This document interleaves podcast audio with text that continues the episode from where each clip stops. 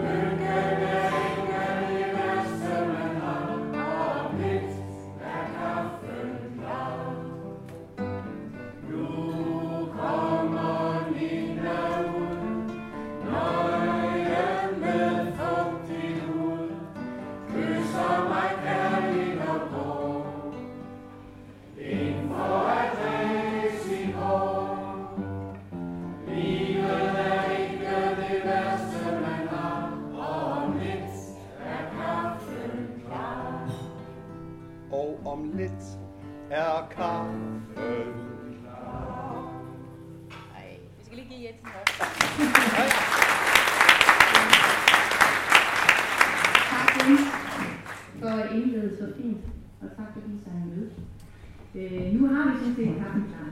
Øh, der er øh, kaffe på bordene. Øh, der er borde med stole rundt om, og øh, det er i grunden måske den bedste måde at kan indlede en samtale på.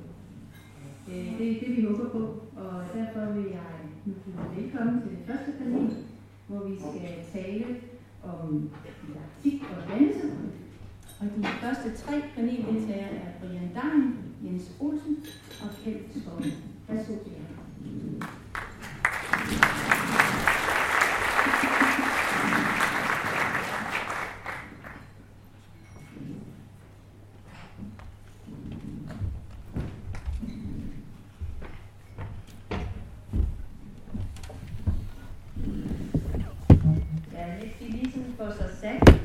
Øh, forhånd beskrevet lidt, hvad det her panel går ud på. Hvad vi har tænkt os, at det sådan skal handle om. For det er jo ikke til at vide, hvor det.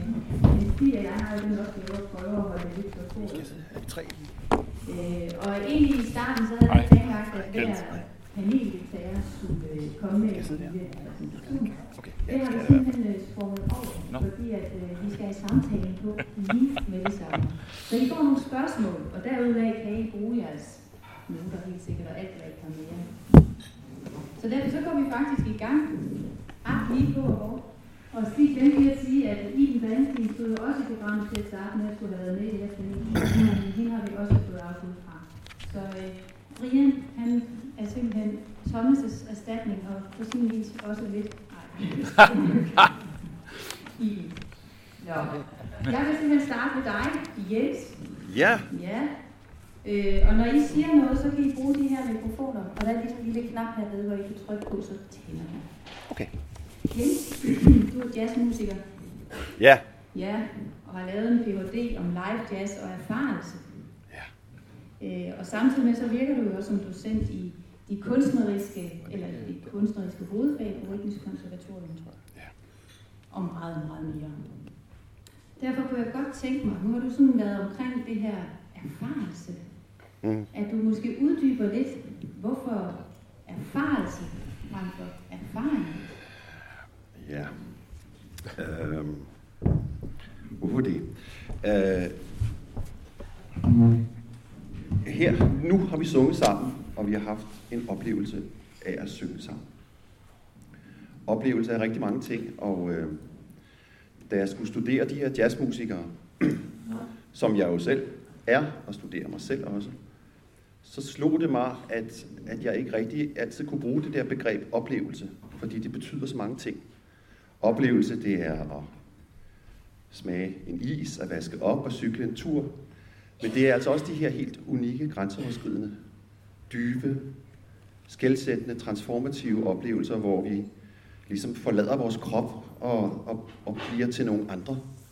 Øh, vi oplever at, at vokse, at rejse, at, at blive præget på en eller anden måde, som vi måske ikke engang kan forstå, men som vi kan mærke er vigtigt. Og det her med at forstå, at vi forstår mere, end vi kan vide. Der er noget, vi ikke kan vide, som vi kan forstå.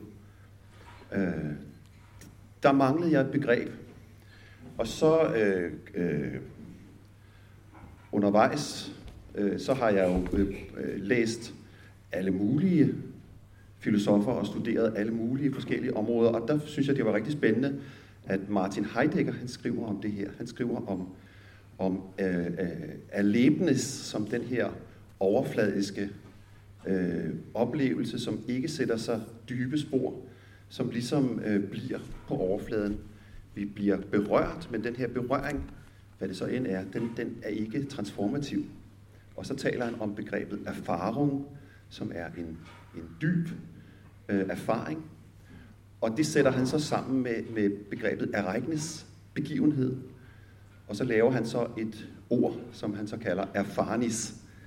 Den her erfaring, som bliver levende i begivenheden, når vi gør noget sammen.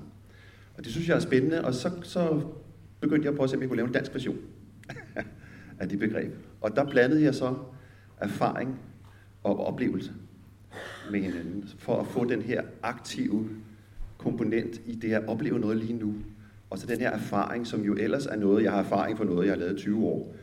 Øh, og den er meget retrospektiv. Så derfor så fandt jeg på ordet erfarelse, og så fandt jeg så sidenheden ud af, at det ord, det er et gammelt dansk ord, som øh, jeg, kan, jeg fandt det i nogle, nogle bøger fra 1901 og 1885 og sådan noget.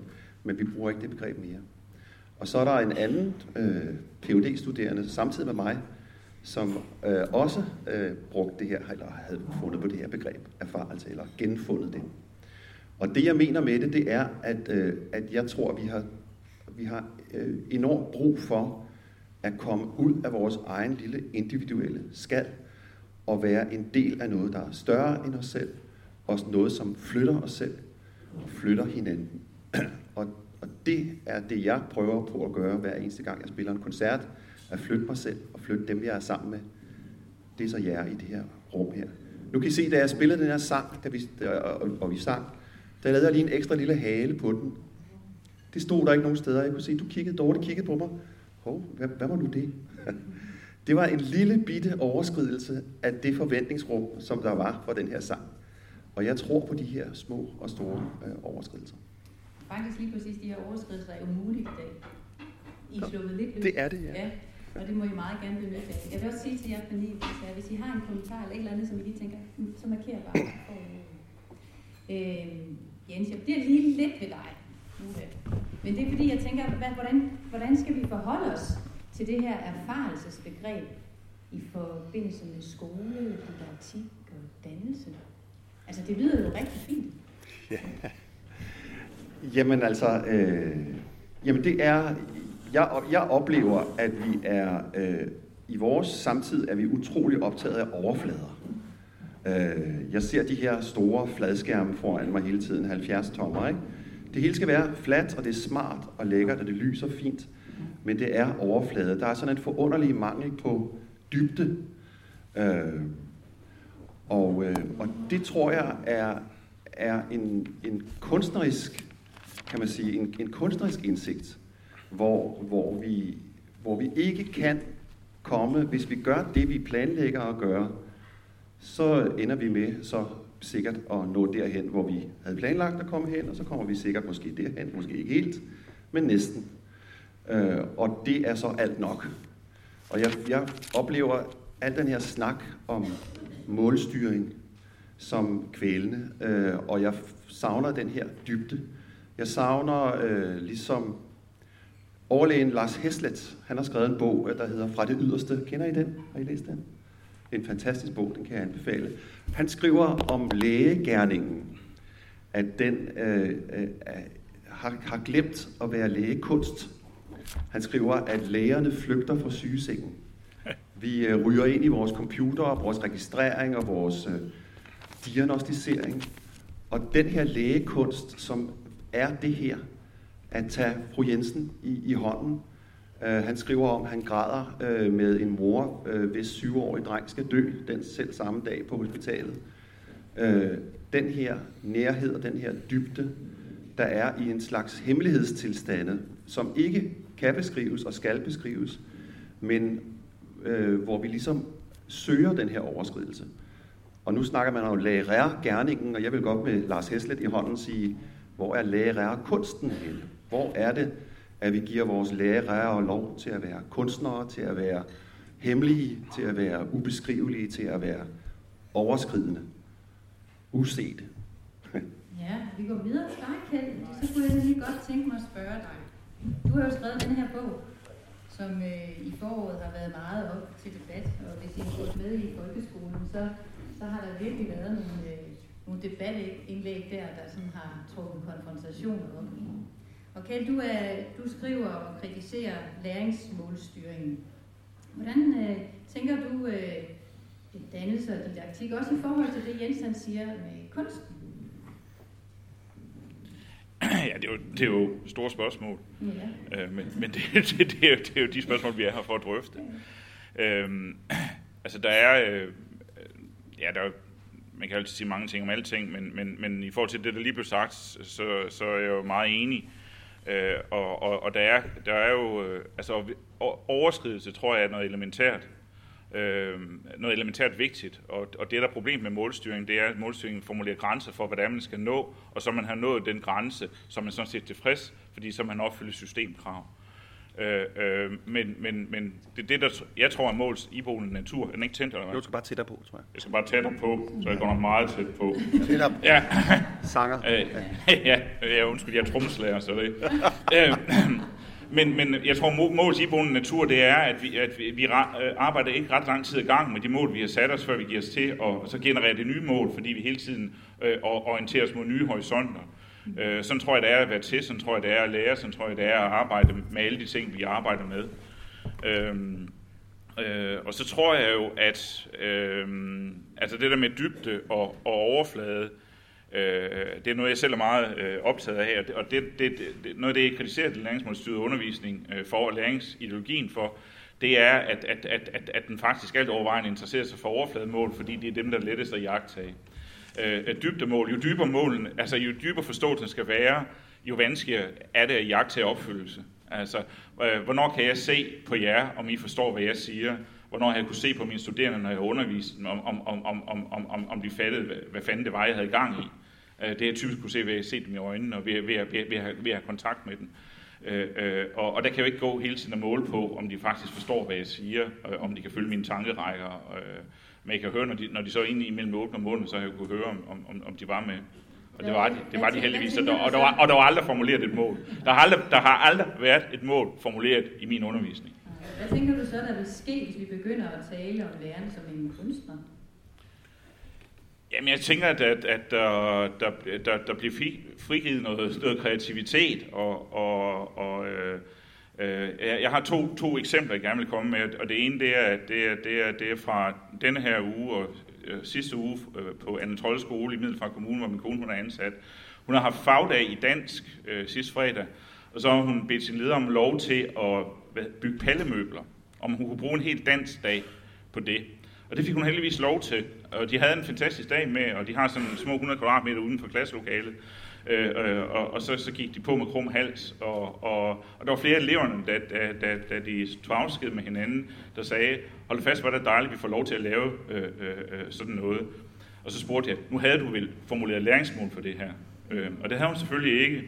Øh, øh, og så i går, der havde de, der havde de oprydning, der blev hun øh, øh, efter arbejdstid, og så var halvdelen af klassen der og hjalp med at, at rydde op. Og der var der en, hun har seks ordblinde drenge i, i klassen, øh, og, og en af dem kom hen og gav hånd og takkede. Øh, og altså, ja, nu bliver jeg lidt rørt, ikke? Altså, men, men altså, jeg blev faktisk rørt, da jeg hørte det, fordi det, det er med en stor anerkendelse at, at, at, at, at, få. Og, og et af problemerne med de her mål, det er altså, der er utallige problemer, men et, et, et af problemerne, det er jo, at der, der vil være, de, de risikerer at, at stigmatisere de svage. Altså dem, dem, dem, der har det svært med noget, for eksempel ordblinde børn, de risikerer hele tiden at blive, blive mødt med, med, med mål, som de faktisk ikke kan leve op til. Øhm, ja, så det er et problem. Og det andet, øh, og det var et eksempel. Og det andet eksempel, det er, det er, og det vedrører forhold mellem, mellem dybde og øh, dybde og overflade. Det er et, øh, øh, det er et citat fra en, en, en vejledning fra ministeriet i, i øh, arbejdet med læringsmål i folkeskolen, som erstatter en tidligere vejledning i læringsmålstyret undervisning, som til synligheden er blevet væk. Øh, og, og, øh, og, og her har man en, en, en, en forståelse, som jeg synes er skræmmende. Det er et lille afsnit, der hedder formuleret som mål for konkrete færdigheder. Det er altså læringsmål, der er det. Øh, og det lyder, læringsmål er mål, der er formuleret som færdigheder og som videre og som viden eleverne anvender aktivt. I den undervisning, læreren tilrettelægger, skal eleverne ofte arbejde med nogle bestemte faglige forhold. Bemærk ordet faglige forhold, det er nyt, det er ikke faglige emner, som peger hen mod fælles mål. Det kan være tekster i dansk, en bestemt begivenhed i historie, et bestemt dyr i naturteknologi eller lignende. Eller lignende. Ja. Eleverne skal gennem forløbet opnå viden om og færdigheder inden for de faglige forhold. Og nu kommer det helt afgørende. Det er dog centralt, at de færdigheder, der er fokus på i læringsmålene, ikke bliver alt for detaljeret, men i et vist omfang af færdigheder og viden, som eleverne også kan bruge på andre lignende faglige forhold. Det er således ikke viden om eksempelvis det enkelte dyr, der er målet, men generelle færdigheder, som de kan anvende og udvikle, også i arbejdet med for eksempel andre dyr eller mennesket. Det er simpelthen, det er simpelthen, det er simpelthen flot, som min datter vil sige. Det er simpelthen flot. Eller som min søn sagde, da jeg læste op. Hold nu kæft. Ja. Men jeg stopper dig lige her, for ja. det er sådan en oplagt lige en bold at ja. kaste over til Brian, som jo sidder og arbejder øh, jo på U, UC øh, Sjælland. Er det ikke sådan, man kalder det derovre? UC. Vi sidder, vi sidder ikke ret meget ned. Nej, I flyver rundt på hele Sjælland og, og arbejder. Og I skal jo netop... Ja, det tror jeg. Øh, jeg var så meget til det. Var så I skal netop undervise øh, i målstyring? Eller hvad? Øh, ja, det, det er nok svært at komme udenom, hvis man skal, øh, hvad hedder det, i hvert fald gøre nogle kommende lærere for eksempel i stand til at indgå i en skolevirkelighed, hvor at øh, målstyring er en af de ting, man kan vælge, og som man i øvrigt skal øh, vælge de fleste steder. Øh, men der er jo frit valg, bare man vælger øh, at arbejde målstyret øh, men men øh, så, så selvfølgelig øh, skal vi undervise i det, øh, som i alt muligt andet, man skal kunne, øh, for at kunne gå ind i en faglig samtale. Øh, jeg, jeg, vil, jeg vil lige tage tråden op her øh, i det Jens og øh, Kjeld har sagt. Øh, jeg er nemlig også optaget af det her med øh, det ydre og det indre af undervisningen, og, og hvad formålet egentlig er. Er det et systemkrav, eller er det øh, faget eller verden i sig selv? Øhm, og jeg mener også, at, at vi har som samfund gået i en gal retning, altså netop i at fokusere så meget på de her systemkrav. Men, men for at vi ikke skal blive for enige, så, så vil jeg øh, alligevel øh, prøve at imødekomme logikken, for jeg er sådan set enig i, øh, mange af de ting, der kræves, kan være vældig øh, relevante. Altså øh, at kunne definere ting omkring et dyr, eller i musik, at kunne finde, øh, synge i en, en kvint eller en terts, øh, det synes jeg bestemt er relevant, og jeg kan godt forstå, at man har valgt at trække sådan nogle ting ud og sige, det er vigtigt at kunne. Øhm, men, men der, hvor det går galt, det er, at netop sådan ting, det er jo biproduktet ved interessen og begejstringen, glæden ved noget. Biproduktet er netop, at man så kan sådan nogle ting. Øh, og når man så kun fokuserer på biproduktet i skolen, øh, så, så er det der, at, at den begynder at kæmpe, øh, og, og meningen går tabt, og man egentlig bare bliver en del af et system. Øh, det samme øh, handler det her med de her diskussionen, der førte op til hele den her reformproces, startede i 90'erne, hvor man var meget bekymret for, at danske elever var dårligere end andre, og så kom kineserne var bedre end os og finderne, og det blev værre og værre. Øh, og tanken var jo, hvordan skal vi klare os, øh, hvordan skal vores erhvervsliv klare os, hvis vi ikke har øh, kompetente medarbejdere.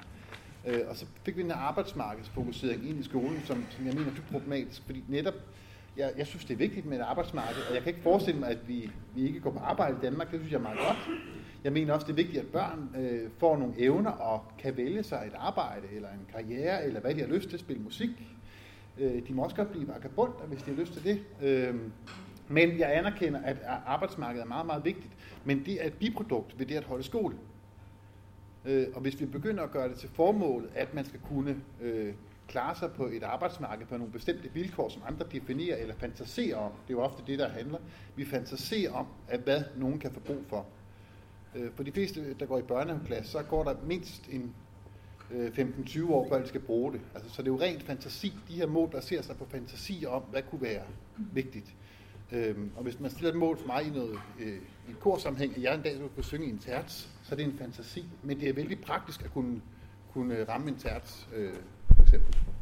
Jeg tænker jo lige den forbindelse, du prøver lige Brian, i forhold til, hvordan, jeg synes det kan være interessant at høre, hvordan finder du balancen i dit job Øh, fordi jeg tænker, at din situation er jo meget lig en lærer, der står i folkeskolen og er præsenteret for de samme øh, betingelser og vilkår. Men hvordan finde balancen, øh, når man har den holdning, som du har til, at det faktisk er vigtigt at skabe en balance, men at det lige nu er lidt ude af trit? Ja, øhm, jeg, ved, jo, jeg, jeg håber da, at mange lærere har det så meget. Jeg, jeg, jeg er jo fagnør, altså. Jeg elsker at læse Hattie. Jeg har læst næsten alt med Hattie. Øhm, og, øh, og, øh, så, så øh, og jeg, jeg har også været meget fascineret af, af Foucault og alt muligt andet, øh, og Immanuel Kant, en meget speciel kombination. Søren Kierkegaard øh, har jeg i flere år øh, læst intensivt. Øh, det, det er en meget sjældent kombination. Øh, men men jeg, jeg elsker faktisk mit fag, altså pædagogik, øh, og jeg, jeg, jeg kan være enormt begejstret, når jeg står og underviser i Hattie. Øh, øh, fordi det er en del af en faglig tradition, det er en del af en diskussion, som vi kører inden for mit fag. Øh, og den diskussion synes jeg er vigtig. Og der er Hattie for eksempel et, et, et, en aktuelt, et meget vigtigt element, som man skal kunne kende til. Så det har jeg det, har jeg det glimrende med. Øh, jeg har aldrig opfattet øh, for eksempel læreruddannelsen som en, en, en missionerende virksomhed. Altså, så, øh, så, så, men det er det måske efterhånden ved at blive, kan man sige, fra politisk hold, men for mig har det aldrig været det. Der har det handlet om noget, noget stof, vi skulle engagere os i, forstå, og nogle de, de diskussioner, vi skal kunne gå ind i, og en praksis, vi skal forholde os til, som myndige lærere. Og det kræver, at man, man har læst andet end Hattie. Det kræver også, at man har læst andet end Immanuel Kant. Øh, gerne begge dele. Øh, så, så, så, så lige i mit job er det, er det relativt simpelt. Øh, men det skyldes måske også, at jeg ikke underviser ret meget på, læreruddannelsen. Ja, jeg har lige til øh, men, men, øh, men sådan burde det være, og, og på de gode UC'er, der, der får man lov til at lave rigtig undervisning, og ikke øh, medarbejderinstruktion, som, som ellers øh, nogen har kunnet tolke ud af policy, at, at det egentlig handlede om, at man skulle uddanne nogle øh, hvad hedder det, forandrings- omstillingsparate øh, læringsmedarbejdere. Øh, men, men det så ophører man med at være en videnskabelig øh, inspireret institution, i hvert fald, hvis man gør det. Ja. Så, så jeg, jeg synes ikke, det er, er, er så svært, men jeg kan godt forstå dilemmaet, hvis man begynder at fokusere på de her biprodukter, øh, og skal opfylde dem og krydse dem af, øh, at så bliver det svært at forholde sig til den faglige tradition, man taler ind i. Mm. Ja. Må jeg kommentere? Jamen, jeg kommer lige til at tænke på det, da du øh, talte her. Øh, er sådan en barnlig øh, drøm, altså kender I, altså det her med at lige pludselig forestille sig, hvad hvis alle bierne lige pludselig ikke var her? Vi knipser så alle bierne væk. Overført så, hvad nu hvis alle børnene forsvandt fra skolen? Hvad vil der så ske? Hvad hvis alle lærerne forsvandt fra skolen? Hvad hvis alle, det her, alle de her tekster forsvandt? Altså jeg kunne knipse, så var alle planerne, læreplanerne, handlingsplanerne væk. Hvad vil der så ske? Vil skolen bryde sammen? Nej. Det tror jeg egentlig ikke. Og hvad er det, den her tekst er? Jeg synes, øh, det er øh, det er jo sagt på engelsk explain, altså at det er lagt ned på en fladt stykke papir i, en, en, øh, i, i sådan en, en, en streng som vi er nødt til at følge fra venstre mod højre. Altså rigtig levende kunst, øh, erfaring, dybe oplevelser, grænseoverskridende erkendelser, målløshed. Hvad vil det sige at være målløs? Det vil sige også at være målløs. Det, er, er, det vil sige at være blevet kastet ud af sig selv, så man ikke ved, hvad man selv hedder, og hvad klokken er, og hvad dag det er. Øh, jeg, jeg, jeg tror virkelig, det er afgørende, at vi, at vi passer på den der tekst. Nu har jeg haft en oplevelse på min egen institution på Rytmisk Musikkonservatorium, hvor jeg i en række år har, har lavet nogle kurser for de studerende. Og det har jeg bare fået lov til at lave, og så har jeg skrevet, hvad jeg synes, vi skulle lave, og så har vi gjort det. Men nu er der så kommet anderledes orden på det. Så nu fik jeg så en mail fra min leder, hvor der stod, kære Jens, vi vil godt høre, om du kan lave det kursus igen i år. Nu er du så blevet kursuskoordinator, og du skal nu referere til en kursusleder, som er ansvarlig, øh, og du så vil selvfølgelig have din frihed til at gøre, hvad du vil. Du skal bare gøre det i dialog med den her nye kursusleder. Og hvad skete der? Jeg mistede med det samme fuldkommen lysten til at lave det kursus. det forsvandt som dug for solen. Øh, og jeg sagde nej til at lave det. Hvad er det, der sker der? Øh, det, er, det er, at vi er mennesker. Vi er nødt til at have vores overskridelsesrum. Vi er nødt til at kunne følge strømmen, det som sker lige nu. En hver tekst er retrospektiv, forstået på den måde, at det er en analyse af noget, der foregik i et tidligere øjeblik. Jeg har ikke brug for den der retrospektivitet, når jeg skal spille en koncert eller møde en flok studerende. Det vil være der lige nu. Og på den måde, så, så ser jeg den tekst som forstyrrelser. Velment forstyrrelse. Vil du sige noget? Ja, nu fik jeg mikrofonen. Nej, men der, der er to ting, jeg tænker. Det, det ene, det er jo, at, at, at, at der er... Øh, øh, jeg, jeg, jeg, tror, jeg tror, at, at det mål øh, gør, eller målstyring gør, det er, at det, det, det, det, det, det rykker os ud af nu, simpelthen. Og det er sådan set lidt det, du siger, ikke? Øh, øh, fordi vi bliver orienteret mod det, vi skal nå frem til. Øh, og, og hvis vi hele tiden er orienteret og bliver mindet om, hvad det er, vi skal nå frem til, så, så, så mister vi lysten, tror jeg, mange af os, til at være i det, vi, vi faktisk er i. Øhm, øh, og så er der en anden ting, og det er, at de vigtigste ting i tilværelsen kan vi simpelthen ikke formulere mål for.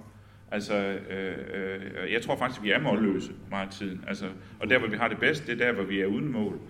Øh, og det betyder ikke, at jeg ikke mener, at der skal være nogle mål for, øh, for skolen, og jeg ikke mener, at der skal være øh, standarder, men de skal have en, de skal have en, de skal have en overordnet, de skal have en, en, en, en, øh, have en vejledende karakter, Øh, øh, øh, så man har noget, man kan orientere sig efter og indrette sig efter. Ikke? Altså, ligesom man skal have et klasselokale, man skal have nogle rum, man kan gå ind i for at kunne være sammen om, om, om, om noget. Øhm, ja, så, så, så, så, så, så jeg synes, altså, hvis, hvis, hvis jeg skal fremhæve en positiv ting ved, ved, ved, ved læringsmålstyring, øh, øh, øh, det, så er det, at, at, at vi kommer til at diskutere mål igen, og snakke om, hvad mål er, og det tror jeg sådan set er, er, er en, en rigtig god og en rigtig vigtig drøftelse. Jeg oplever selv, at jeg bliver langt skarpere på, hvad mål er, og, og, og hvad det ikke er, og, og hvornår det er godt at have mål, og hvornår det ikke er mål, end, end jeg nogensinde har været tidligere. Øhm, så kan jeg ikke bryde, når du holder ja. en pause. ja, nu trækker jeg vejret, det skal man aldrig gøre. Nej, nej, ja, for jeg tænker jo, nu har overskriften af didaktik og dannelse. Ja.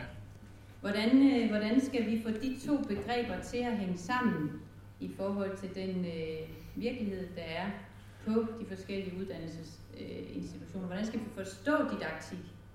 Hvordan skal vi forstå dannelse? Jamen, jamen der er Ja, altså det vil sige, i forhold til det eksempel, jeg gav før, altså det, der, der var meningen sådan set, øh, øh at det ville nå frem til at sige, øh, det var, at her har vi et eksempel på, på, på noget, jeg opfatter som rigtig, rigtig dårlig didaktik, fordi det kun over, øh, vedrører overfladeviden. Og, og, og, og, og den didaktiske model, ministeriet har lanceret, det er, det er en, en model uden indholdskategori. Og der bliver vi altså nødt til at stå fast og så sige, at didaktik handler Øh, at hvis didaktik skal mene, så skal, så, så skal didaktikken være, være dannelsesteoretisk understøttet. Det, det vil sige, at vi skal, vi skal, gøre os, øh, altså vi skal klargøre vores forestillinger om, hvad, hvorfor vi overhovedet underviser. Ikke? Altså, hvad, hvad er undervisning til for? Øh, fordi det risikerer, for, at i alt det her, det her målhelvede, som jeg opfatter det som, der, der, der, der, der, der, der forsvinder, risikerer formålsovervejelsen at forsvinde. Så vi bliver nødt til at skarpe på, være skarpe på, hvad skolens formål er, øh, øh, i stedet for ja, det, du kalder biprodukter, Brian. Øhm, så, så, så, så, så, så i, i, forhold, i forhold til det her, så, så er det den dannelsesteoretiske understøtning af didaktikken, som er vigtig. og så det at holde, hold øh, holde fast i, at, at hvad hedder det, didaktikken handler om indhold. Og for mig der handler det sådan set om at, at, at sikre sammenhængen mellem den almindelige etik og fagdidaktikken, fordi indhold kommer jo fra fagene. Så det er det. Det er dagens budskab. Øhm, ja, det her med, for at lige gå ind i dannelsesbegrebet. Øhm, et af problemerne, i kritikken af, af, af den her dannelses sværmeri, som man kaldte det, øh, den kritik, der dannet grundlag for den udvikling, vi har nu, var jo også, at, at det kunne ikke defineres, det var for løst og, og så videre. Det var også lidt det, vi sidder og taler os ind i nu, at det skal faktisk være noget, vi ikke kan tale om. Øh, og det mener jeg, at man skal forsvare. Altså, den, den, dag, man kan, man, den dag, man kan operationalisere øh, dannelsesbegrebet, øh, der, der har man mistet det. Øh, fordi dannelsesbegrebet taler altså også i det her rum af uvidshed. Øh, også den enkelte elev som et frit menneske, øh, men også mennesket øh, sådan inspireret humanismen, altså mennesket som noget, der har øh, umisteligt og næsten unævneligt værd i sig selv. Øh, det er også, øh, som det tyske begreb for undervisning, handler om det, der er imellem os. Altså det, der, det, der ikke kan indfanges imellem os. Det er ikke bare øh, øh, de ord, vi siger, eller den modtager, vi har, eller den udvikling, der sker, det er også det, der er imellem os. Øh, det, det, øh, øh, er en søgen efter det, som vi ikke kan øh, sætte i skematik. Og det, vi forsøger i dag, det er jo netop at sætte alt i skematik. Øh, og så mister vi det, der er imellem os. Fordi der er kun de her afkrydsninger og øh, registreringer tilbage. Øh, jeg har i, i min bog, Konkurrencestatens pædagogik, prøvet at øh, lidt provokerende definere et alternativ til, til den pædagogik, vi har i dag. Øh, og, og der tager udgangspunkt i begrebet kærlighed, inspireret blandt andet Grundtvig og Kirkegaard, øh, som netop fokuserer på det her med, at man skal have noget kær, man skal have nogen kær, når man vil noget med, altså, med nogen, og man holder skole. Og jeg kan simpelthen ikke finde en anden grund til at holde skole, end at man har mennesket kær, at man har hinanden kær, man har en kultur kær. Jeg kan simpelthen ikke finde andre årsager, eller etisk legitime årsager til at holde skole. Men lige præcis noget med kærlighed, øh, det må vi ikke tale om. Det er forbudt. Det er blevet fyrord, fordi vi kan ikke registrere det, vi kan ikke måle det. Der er mange, der spørger mig, jamen hvordan vil du så måle det? Men det kan man ikke. Det er jo definitionen på kærlighed, det kan ikke måles. Men, men, men det er den eneste legitime grund til at holde skole, og det er sjovt, at vi ikke må tale om den eneste legitime grund til at holde skole. Hvorfor elsker vi øh, øh, dele af vores kultur eller et værk? Eller øh, hvorfor er naturfagslæreren helt vild med, med, med, med et eller andet bestemt emne? Altså, det må man ikke. Altså, det, det, vi skal nedbryde alt til sådan konkrete didaktiske handlinger, og der mister man nogle gange essensen. Lad ved hvad, det lader vi simpelthen være udgangsreplikken her fra jeres øh, panel-samtale. Mere kærlighed. Ja. Mere kærlighed i skolen. Og det vil jeg så ikke skrive under på.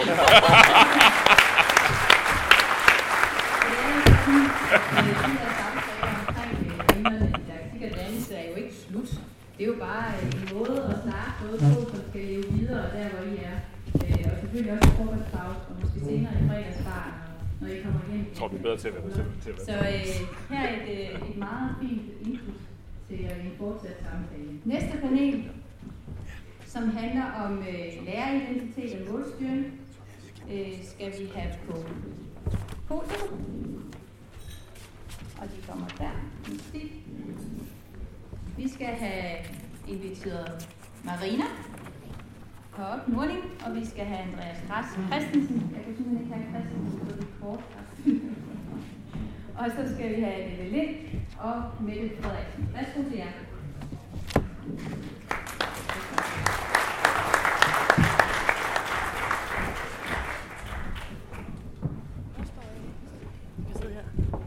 Nej, du skal sidde, der står Andreas uh. på det skilt, så det går, så det går Altså, hedder jeg Andreas. Nej.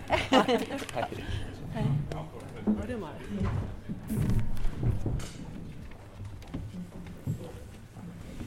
Og jeg får lige at vide, at jeg faktisk kommer til at stoppe lidt. Men I er jo ikke til at. Det Så siger vi bare noget. er. Så får I måske lidt længere tid. Og jeg tænker også, at øh, her er der jo fire paneldeltagere, så måske er det øh, okay. Øhm, ja, jeg har faktisk valgt at indlede jeres øh, panel med et lille citat. Og nu nævnte Brian øh, Kant som en af dem, han sådan øh, nyder og kaster sig over blandt mange. Og det her det er altså et, øh, et citat fra Kant, hvor han skriver noget omkring pædagogik. Mennesket kan enten være blot og bare dresseret, afrettet, mekanisk undervist, eller det kan være virkelig oplyst. Og så fortsætter han senere. Det er imidlertid ikke gjort med dressur. Det gælder derimod om at lære børnene at tænke. Det er altså et kant citat, som er jo er en af de her store oplysningskæmper på 1700-tallet. Og et citat, som jeg tænker jo meget vel kan leve stadigvæk, eller måske i allerhøjde lever stadigvæk. Og jeg vil sådan starte øh, ved dig, Andreas, og, øh, og høre, hvad tænker du, når du hører sådan et citat, nu i forhold til din rolle, som jo også er i forskningen, kan man sige, og du er med i et, øh, en masse råd omkring øh, folkeskolen osv. osv. Men hvad tænker du, når du hører sådan et citat? Jamen, øh, er den tæt? Ja, Ja, det er det er bare meget tæt på. Den skal tæt på. Øh, jamen, jeg, jeg synes, det giver nogle, øh, noget, noget eftertanke i relation til, til, til nogle af de drøftelser, vi har omkring skolen, og også nogle af de drøftelser, der var før. Og jeg, øh, det er jo ikke nogen, det er ikke overraskende, at, øh, at, øh, at jeg ser øh, en fordel i at have et tæt samspil mellem undervisning og læring. Og at det, at vi taler om læring, ikke i sig selv øh, er noget problem. Jeg tror også, der har været en grundlæggende del af lærernes praksis øh, igennem øh, alle år, at man har haft nogle forventninger til, hvor man gerne vil bevæge eleverne hen. Men der er, der er klart en masse problemstillinger i den måde, vi taler om det på, og også den måde, hvorpå, øh, hvad skal man sige, de udviklingstræk, der er i forbindelse med det. Man kan bruge begrebet læringsmålstyret undervisning øh, som, som eksempel på, hvordan sprogbrugen også sætter den type øh, af tanker, som du refererer kan for her, under pres. Øh, der er jo selvfølgelig det helt overordnede, kan man sige, at, øh, at det signalerer en tænkning, hvor øh, det, man kan måle og styre efter fra centralpolitisk hold, bliver det, vi driver skole ud fra. Altså hvis vi tager folkeskolereformens operative resultatmål, og ligesom siger, at det er succeskriteriet for vores skole, så får vi en meget, meget fattigere skole. Det signalerer måske også, eller kan få den implikation, at skolen, at det ikke længere er læreren, som styrer undervisningen, men, øh, men at det bliver øh, nogle andre instanser. Øh, og det er i mine øjne dybt problematisk. Men selv hvis man så adskiller det centralpolitiske niveau øh, Øh, fra diskussionen, så mener jeg også, at det indeholder nogle andre udfordringer, fordi det at, at styre at bruge begrebet styring signalerer, at man kan måske sådan lidt karikeret sagt sætte sig ind i hovedet på eleverne og beslutte, hvad de skal lære. Og fordi man har mål for det og forventninger til, hvad eleverne skal lære, så, så, så lærer de det jo ikke nødvendigvis. De lærer det i hvert fald også på forskellige måder. Som lige i øjeblikket er der, en, er der en problemstilling forbundet med, at, at, at styringsbegrebet både er noget, der er fra centralpolitisk øh, hold, og noget, som også går ind og påvirker didaktikken. Øh, I stedet for at tale om undervisning som det helt grundlæggende element. Og det at have nogle forventninger til eleverne, det at gerne vil bevæge dem hen et bestemt sted, betyder jo, at man forholder sig til fremtiden. Øh, men ikke nødvendigvis, at man ved, hvad fremtiden vil bringe, og man ved, hvad de skal lære. Men man forsøger som lærer at ruste dem til en uvis fremtid, kan man sige. Så det er nogle af de tanker, jeg umiddelbart får, når du nævner det citat. Så kunne jeg godt sådan tænke mig at spørge sådan til i forhold til, at du sidder inden for forsknings- øh, og udviklingsområdet, kan man sige. Øh, hvad tænker du øh, bør være, eller forskningsrolle bør være i forhold til skolen?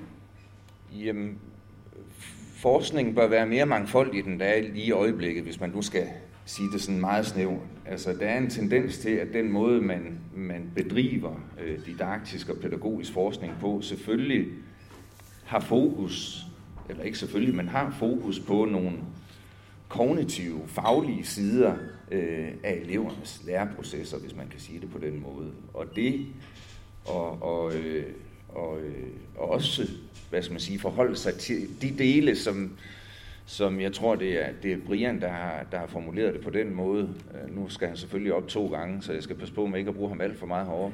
Men, men, men at skolen også drejer sig om at åbne verden for eleverne. Og det, det synes jeg jo er et ekstremt væsentligt forhold.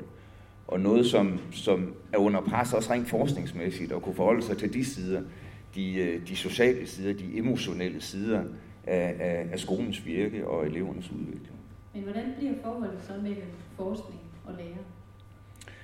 Jamen, altså, øh, det kan blive på forskellige vis, men en af udfordringen kan forbundet med, at forskningen kan komme ind og, og, og hvad skal man sige, blive, blive forskrivende for lærernes praksis. Eller hævde at blive det. Det kan den aldrig blive, tror jeg i øvrigt, fordi man kan aldrig, man kan aldrig lave forskrifter, eller dem, der forsøger at gøre det, har ikke en helt stor succes med det, men man kan ligesom støtte forskning, som i en eller anden udstrækning bliver forskrivende, eller har som ambition at blive forskrivende for lærernes praksis, i stedet for noget, der kommer ind og forstyrrer, udfordrer, og, og er et grundlag for samtalen mellem lærere, mellem ledere og lærere, mellem pædagoger og lærere, og mellem øh, elever og lærere.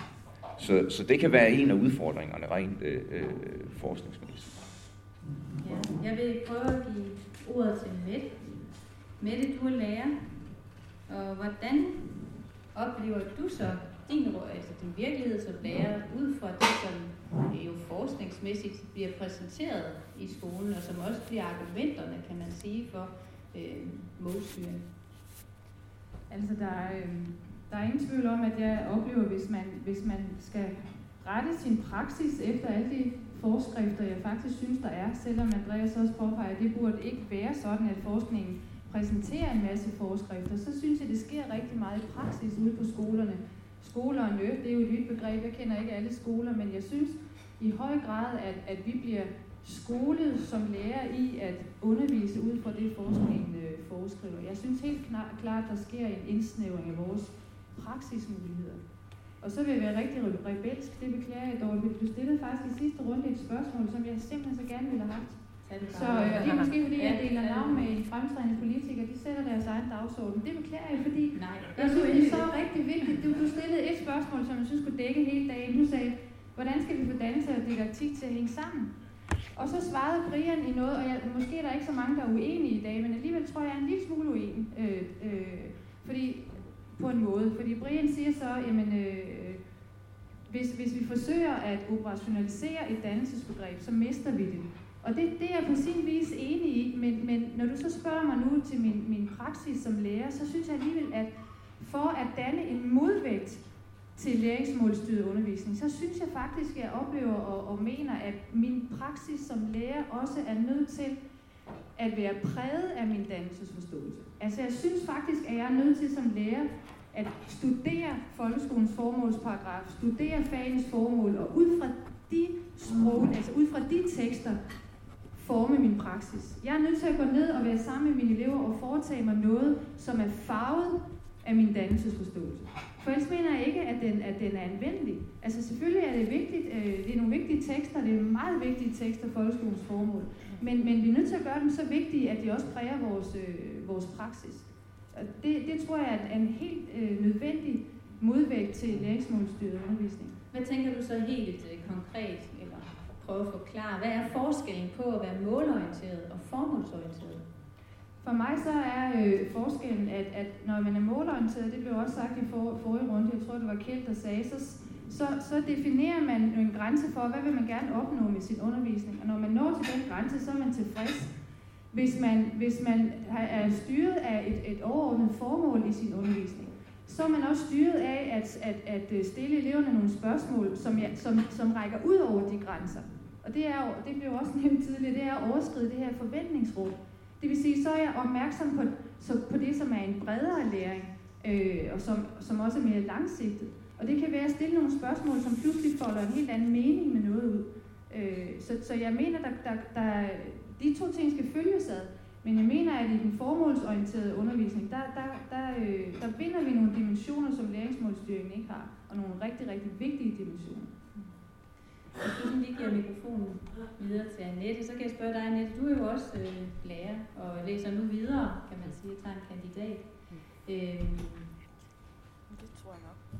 I forhold til øh, det at være formålsorienteret eller være målstyret, der er sket en bevægelse, kan man sige, også historisk, i forhold til sproget, som du også var inde på, Andreas, i forhold til, til, til det, som opgaven beskrives i dag, og som det før har været orienteret efter. Hvad gør det ved en læreridentitet, at der sker den der forandring, som jo ikke kun er sproget, altså som ikke kun er det, at der kommer et læringsbegreb ind, men at, øh, eller måske, den har jo altid været, det har altid været der, men fylder så meget, som det gør, kan man sige. Øh, hvad gør det ved læreridentiteten? Altså jeg tænker først og fremmest på, at dømmekraften bliver afmonteret. Øhm, altså jeg har kaldt det for evidensen, øh, det store hold kæft bolsje, eller det pædagogiske hold kæft bolsje, der har været her op gennem de sidste 5-7 år, hvor man har indført forskellige tiltag, haft noget forskning viser, og evidensen siger, og indført en form for evidensregime, som ligesom har været sandhedsvidende for, hvad man skulle gøre sådan, øh, i skoleregi. Og så er det så efterhånden vist sig, at det er blevet pillet fra hinanden, bit by bit, at der var ikke noget, der hed evidens, der var ikke noget, der hed videnskabelighed. Men det er for sent, fordi det er ude på læreruddannelsen, det er ude på skolerne, og de forskellige øh, kommunalforvaltninger går og kigger på Hattis evidens øh, og effektlister. Så, så det ændrer rigtig meget. Det værste er, hvad angår øh, læreridentitet, det er jo, at, at de bliver rystet i deres grundvold, fordi det de, øh, kan man sige, i deres egen uddannelse og dannelsesproces som lærer, jamen der, der er lærer jo i kald, det er jo dannelse, øh, det er et, hvad kan sige, øh, et, et livsværk. Øh, og, og så kom han og få at vide, jamen du ved faktisk ikke noget, og du gør det faktisk forkert, og du har ikke nogen dømmekraft længere, du tager fejl. Altså det argumenterede man med jo med i 00'erne omkring øh, evalueringen var for dårlig i danske skoler. Og der fjernede man jo totalt respekten for det, man kalder for ekspertintuition. Det vil sige, at man, man, man, man krævede simpelthen at komme over på det område, der hedder, at læringen skulle være synlig. Mm? Og det vil sige, at lærerens intuitiv, ekspertintuitiv evaluering af eleverne og det løbende systematiske øh, samarbejde, blev stille og roligt afmonteret. Så, så det, er, det er sket over en længere periode, men der har været en bevægelse mod OECD og EU og så videre. Den måde at føre skole på. Ikke? Så man kan sige, det er ikke noget, man har fundet på. Man kan sige, at den forskning, der har været her, har, har understøttet den, den, det overordnede paradigme, som jeg kalder for polisime, fordi der er ikke noget videnskabeligt eller noget, der overhovedet skulle indikere de ting, der sker lige nu. Det er rent politisk, som så forskningen har underlagt sig. Ja. Ja. Marina? Ja. Øh, Er den tændt? Nej, den er ej. er det nede på i bunden? Eller skal vi have den? Vil du have den her over? Ja, det vil jeg gerne. kan Andreas Så bøvler vi med den her imens. Nu, øh, nu har vi sådan talt om det her med læreridentitet, når du er inde på dømmekraften, Annette Lind, at det gør noget ved en lærers dømmekraft, at der lige pludselig bliver en målorienteret styring. Nå, skal jeg beholde den? Ja, det tror jeg, du skal. Skal Marina Nej, skal du? Nej, okay, jeg siger Ja, den. ja, ja. og øh, nu vil jeg så hoppe over til dig, Ja, tak. Marina. Og, øh, og i den forbindelse spørge, du er også lærer, øh, og uddannet læsevejleder.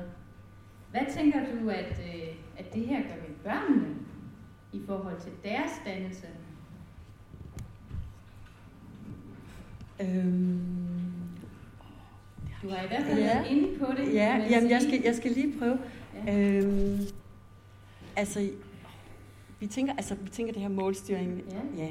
Og Der er jo forskellige også- sider af målstyring. For den første side er, at det er en pædagogisk metode. Mm. Jeg arbejder i indskoling, og det her det er meget konkret i forhold til alle de øvrige. øh, Men det er en pædagogisk metode, hvor man først præsenterer, hvad skal vi lære i dag, og så øh, lærer man det, eller hvad man nu gør med det. Og så sidst på dagen, eller sidst i forløbet, siger man, fik vi så lært det, vi havde håbet på. Øh, det der jo i virkeligheden er, at mange børn kan det her allerede, som vi skal lære i dag. Langt hovedparten ved det godt. Og vi skal jo bare arbejde med det og belyse det for hinanden og vente og se, om der dukker nogle nye ting op. Så, så det bliver en meget monoton undervisningsform. Øh, denne her læringsmålstyrede undervisning i praksis, hvor alle timer begynder at afsluttes på samme måde. Det er i hvert fald en, en latent risiko, medmindre man har en meget dygtig lærer, eller hvad man nu har. Øh, men der er en anden ting i det, som også hører med til læringsmålstyret undervisning. Og det er lige så snart man arbejder med læring, så arbejder man egentlig med, at vi rigtig gerne vil have et tal på en elev. Vi vil gerne have noget at vide om, hvordan eleven lærer, og det her tal, det skal gerne være til rådighed ude i kommunen på en eller anden måde. Øh, hvor lærere tidligere har noteret alle mulige ting omkring deres elever, specielt dansk og matematiklærer, som jo arbejder med progression, og hvad kan de nu, og, og så videre, noterer på stile og afleveringer, og hvad man nu ellers jagter i klassen. Øhm, så skal vi nu have det her omsat til et tal, som kan indgå i en helt anden fora, altså et helt andet sted, hvor de kan sidde og så kigge på, hvordan går det så på skole X i forhold til skole Y. Øh, og det indebærer jo en hel masse ting for eleverne, fordi nu skal de kunne måles på en måde, som ikke kun er gyldig for den klasse, og i det her, hvor vi prøver at hjælpe hinanden med at lære noget, eller hvordan det nu lykkes, men øh, nu skal det her tal også gælde et helt andet sted. Og det betyder, at der kommer jo måleinstrumenter ind i klassen, som vi ikke har set før. Må jeg godt snakke om det? Ja. ja. Øh, det, øh, det mest kendte måleinstrument, vi, som jeg har diskuteret meget, det er øh, de nationale test, som jo er kommet, og som gør en hel masse øh, ved eleverne og ved lærerne øh, og ved undervisningen. Måske især i indskolingen, men også på andre felter. Det er jo der, den har været drøftet meget den nationale test i anden klasse, mm. hvor vi har haft de her specielle ordkæder, der har været op, helt absurde ordkæder, man har, har set på. Og øh, det nye, der er dukket op ved de nationale test, det er for det første, at der er en national test for hele Danmark. Og hvis man møder en snakker, det har jeg gjort en dag, jeg mødte en mand på togstationen, så sagde han, jamen hvordan vil I have en national test i hele Danmark? Fordi nogen har jo en bog i historie, og nogle andre bog, børn har en anden bog i historie. Hvordan vi så nationalt kunne måle, hvad de alle sammen kan? Det kan man jo ikke. Vi har ikke en national test i historie, så det er slet ikke noget problem. Men, øh, men selvfølgelig er det jo et kæmpe problem, det her, fordi små udsving i, i valg af materialer kan betyde meget for, hvordan børnene gebærder sig på en national test. Så er der kommet noget helt specifikt omkring den national test, vi nu har valgt. Og det er, at elevens dygtighed er, når eleven kan svare på 50 procent af opgaverne.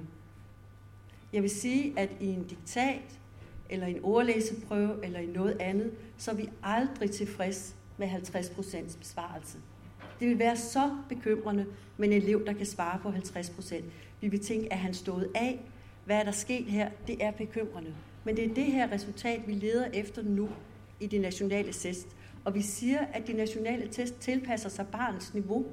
Men hvordan vil I have det, hvis jeg nu spørger jer alle sammen om 20 ting, og ved at stå på tær og gætte så godt I nu kan, kan I kun svare på halvdelen? I vil jo synes, det er vanvittigt. Det er da ikke spor rart at være med til sådan en test. Og det viser da heller ikke, hvad man kan, når man kun kan svare på halvdelen.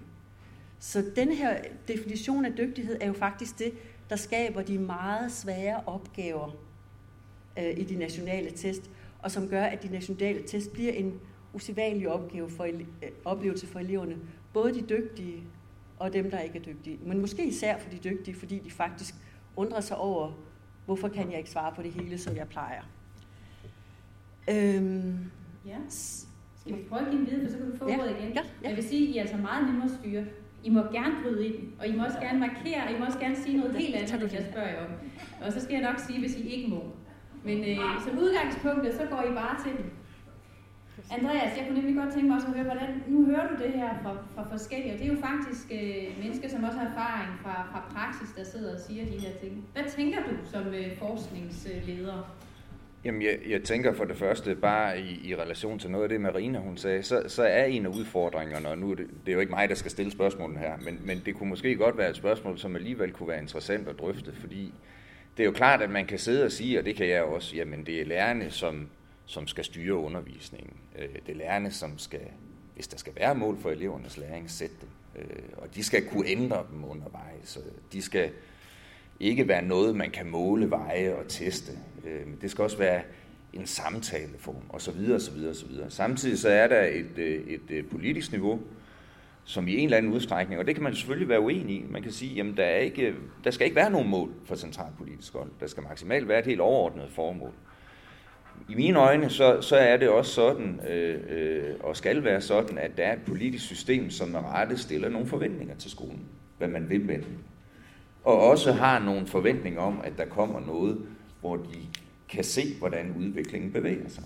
Det kan jo selvfølgelig være nogle forhold om, omkring, hvor mange skoler der er, og hvordan lokalerne er indrettet. Men i mine øjne, så må det også vedrøre en eller anden form for, for belysning af skolens udvikling, som et politisk system skal forsynes med, eller forholde sig til.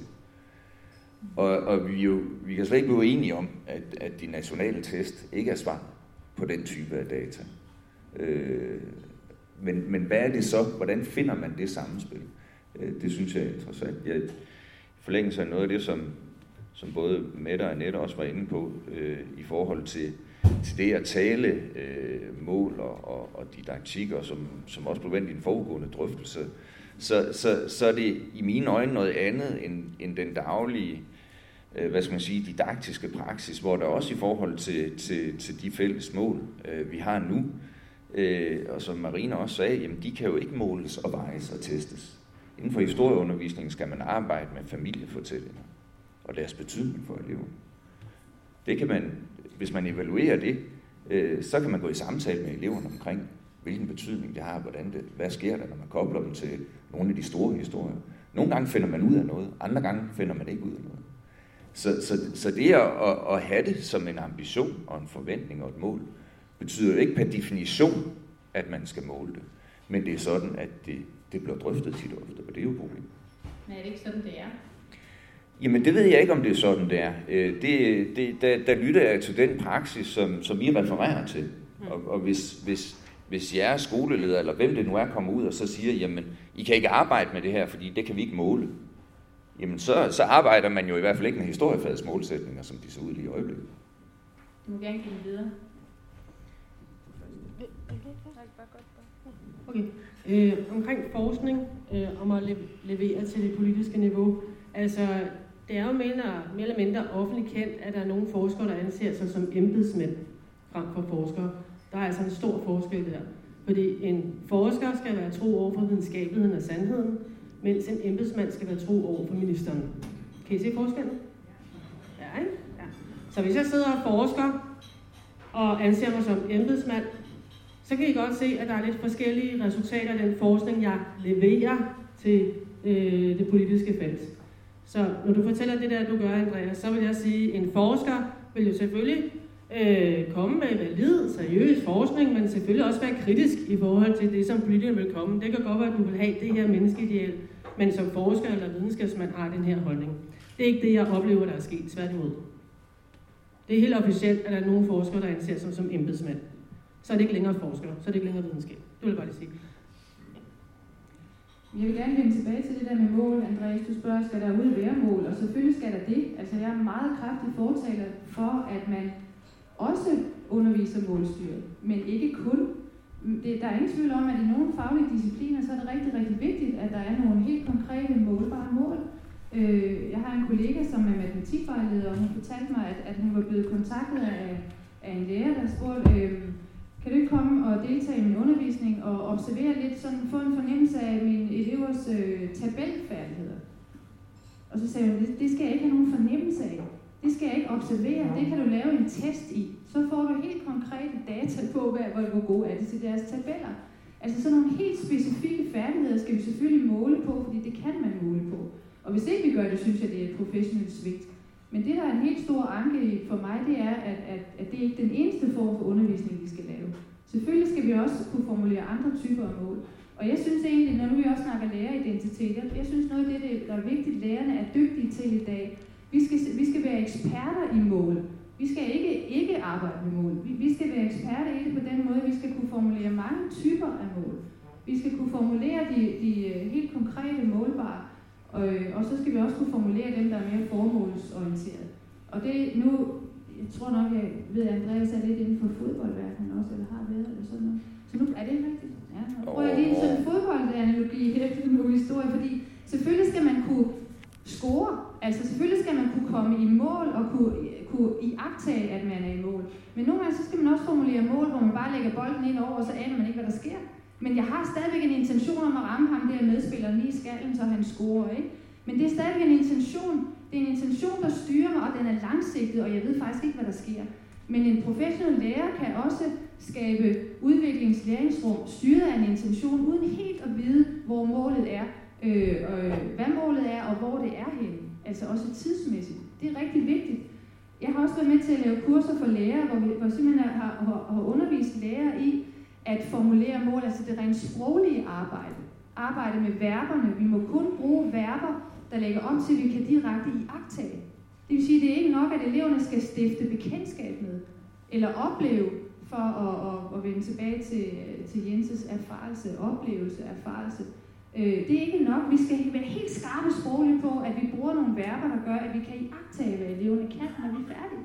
Men det mener jeg også er for snævert. Det skal være okay at øve sig, at træne, at, at, øh, at arbejde med sin kreativitet, eller at træne noget, eller, eller, eller ja, stifte bekendtskab med, få en oplevelse af noget. Sidste år havde jeg en, en, en 6. klasse med på den hirschsprungske samling i København, og vi arbejdede med guldalder. Og se to piger stå og kigge på de her malerier. Og, det, og deres oplevelse rakte fuldstændig ud over mine læringsmål. Og den ene sagde til den anden, den anden undskyld mit sprog, det er deres. Hold kæft, tænk at man kan male sådan. Og så de var fuldstændig betaget af de her malerier. Og ikke, de, kunne ikke, altså de levede ikke nødvendigvis op til mine mål, men de havde den her oplevelse af, at her var noget, der åbnede deres verden. Og det var et møde med det faglige stof. Og det møde kunne jeg jo ikke forudse. Jeg kunne håbe, at der skete et eller andet i det møde. Men jeg skal jo etablere nogle møder, som jeg ikke helt ved, hvor ender hen. Eller sende bolden ind over. Det er rigtig, en rigtig dårlig analogi, det beklager jeg. Nej, den er rigtig, rigtig god. Den er rigtig, rigtig god. Marina? Altså, jeg synes ikke, man skal være blind for, at når man så har fundet ud af de her mål og fået dem formuleret, så skal man åbne elektronisk læringsportal, og så skal man notere, hvor ligger eleven så. Eller eleven skal vurdere sig selv. Men helst skal læreren ind også vurdere det her. Og det betyder, at der opstår et talmateriale, som kan bruges et helt andet sted. Det er jo derfor, man skal skrive det derinde. Og det er altså øh, det er et stort problem. Fordi alle vil jo gerne ligge lidt over middel. I hvert fald i gennemsnit i klassen. Øh, og ingen skoler vil acceptere at ligge øh, under middel. Der hvem er det nu ham der, der har det her med, jamen jeg stræber mod at klare mig sådan lidt under gennemsnit i det daglige arbejde. Hvad er det nu, han hedder ham der? Åh. Oh. Hvem tænker du på, Marina? Svend Brinkmann, ja. Der er ingen Svend Brinkmann blandt skolelederne. De bliver der fyret med det samme. Det dur jo slet øhm, øh, men det her, at man fokuserer på tallet. Øh, vi har jo en, en berømt forsker og dygtig mand, Lars Bortrup, som jo har besluttet sig for at samle alle mulige tal ind i en eller anden kommune øh, for at se... Mange? 13 kommuner. 13 kommuner, i 13 kommuner. Og så vil han jo kunne se ud fra blandt andet de nationale test, hvis ellers de fungerede. Nu, nu ser vi bort fra, at der er de her problemer, som jeg har skrevet en masse om, at de jo har store udsving. Og det her med, at når man rammer 50 procent, det kan jo lige så godt, altså hvis alle jer slår en 2 kroner 10 gange, så er der nogen af jer, der kun vil få en plat, og andre er der få 10. Eller, men de har alle sammen haft 50 procent sandsynlighed, og det samme her ved nationale test, det giver store udsving. Men havde de nationale test nu fungeret, så havde Lars Portrup jo stået tilbage med et materiale, hvor han kunne se, hvordan ser de klasser ud, der scorer højt i de nationale test. Øh, det her, den her øvelse er jo gjort før i historien på læseområdet. Der har været en stor øh, undersøgelse, der hedder Danlæsundersøgelsen, hvor Jørgen Christian Nielsen samlede alle mulige resultater ind over en lang årrække for at finde medvinds- og modvindsfaktorer for læring. Og øh, det lyder rigtig, rigtig godt, så kan vi da se, hvad det er, der virker. Peter Allerup kom ind og kiggede på det bagefter og sagde, han er også statistiker. Øh, han sagde, der er altså store metodiske problemer i det her design, fordi klasser, der scorer højt, det er ikke nødvendigvis på grund af deres undervisning. Det kan lige så godt være, at de får den undervisning, fordi de skruer højt. Der er ikke noget hønen og ægget. Man siger, altså årsag-virkning i denne her form for korrelationsundervisning eller undersøgelser er meget usikker. Øh, så man kan skabe meget mere forvirring i form af denne her form for talindsamling, hvor man får noget evidens for noget, som måske slet ikke holder. Det her med, at evidens ikke holder, og det så kan have afsmitning på praksis, øh, det har jeg personlige erfaringer med. Jeg er jo uddannet læsevejleder, og en af mine store idoler, som jeg faktisk fik kontakt med, og faktisk også blev lidt lun på, det var, det var Ingvar Lundberg, den store læseforsker, som var med sammen med Jørgen Frost til at lave den her store, store undersøgelse på Bornholm, hvor man undersøgte sproglige forudsætninger for læsning og etablerede en metode, der hed sproglig opmærksomhed, øh, og som så blev udbredt i hele Danmark. Stig Brostrøm fandt ud af på et tidspunkt sidst i 90'erne, at det faktisk var samtlige børnehaveklasser, der brugte metoden. Men metoden var aldrig designet til at skabe god læseundervisning. Metoden var et led i en debat om, hvordan, hvorfor nogle børn bliver ordblinde. Det var slet ikke noget, der skulle være fuldt. Men forskerne blev jo smiret af de her mennesker, der gerne ville følge det gode eksempel, øh, og derfor så bredte den sig og skabte en meget langsommelig læsestart, der jo gjorde, at altså den her udsendelse, det blev, start, det blev udviklet i 85 og blev hurtigt bredt rundt omkring. Og først i 90'erne, da vi deltog i de første IEA-undersøgelser, der kunne vi se, at danske elever har en påfaldende langsom læseudvikling i begyndelsen af skoleforløbet. Fordi vi tager forskning til os. Vi tager den jo som de overskrifter, det er. Og derfor er det et problem, synes jeg, og det tror jeg ikke, at nogen kan vinde, når man sætter en overskrift på noget, som ikke rigtig hang sammen, og, og nogle, nogle ting, man ligesom synes, der hænger godt sammen, og så synes, så fik I den lærer. Nu kan I vide det. For nylig var der en EVA-undersøgelse, der hed Læsning på mellemtrinnet, hvor man fandt ud af, at helt nyuddannede lærere med under tre års erfaring, faktisk fuldkommen frisk fra fad, de skabte de bedste læsefremskridt på, på mellemtrinnet. Og enhver kan regne ud, om du er muresvend, eller du tømmer, eller du lærer, så er du ikke toppen af poppen, når du kommer helt frisk fra fad. Der måtte være noget galt med den undersøgelse. Og gik man tættere på, så kunne man se, jamen, de her unge lærers elever, ja, de gjorde større fremskridt, men de blev aldrig bedre end deres ældre og mere erfarne øh, kollegaer. Så det var jo sådan en, de var kommet rigtig dårligt fra, fra start på grund af måske lærerskift eller uerfarenhed, og så havde de efterhånden næsten indhentet de andre, og dermed gjorde de et større fremskridt.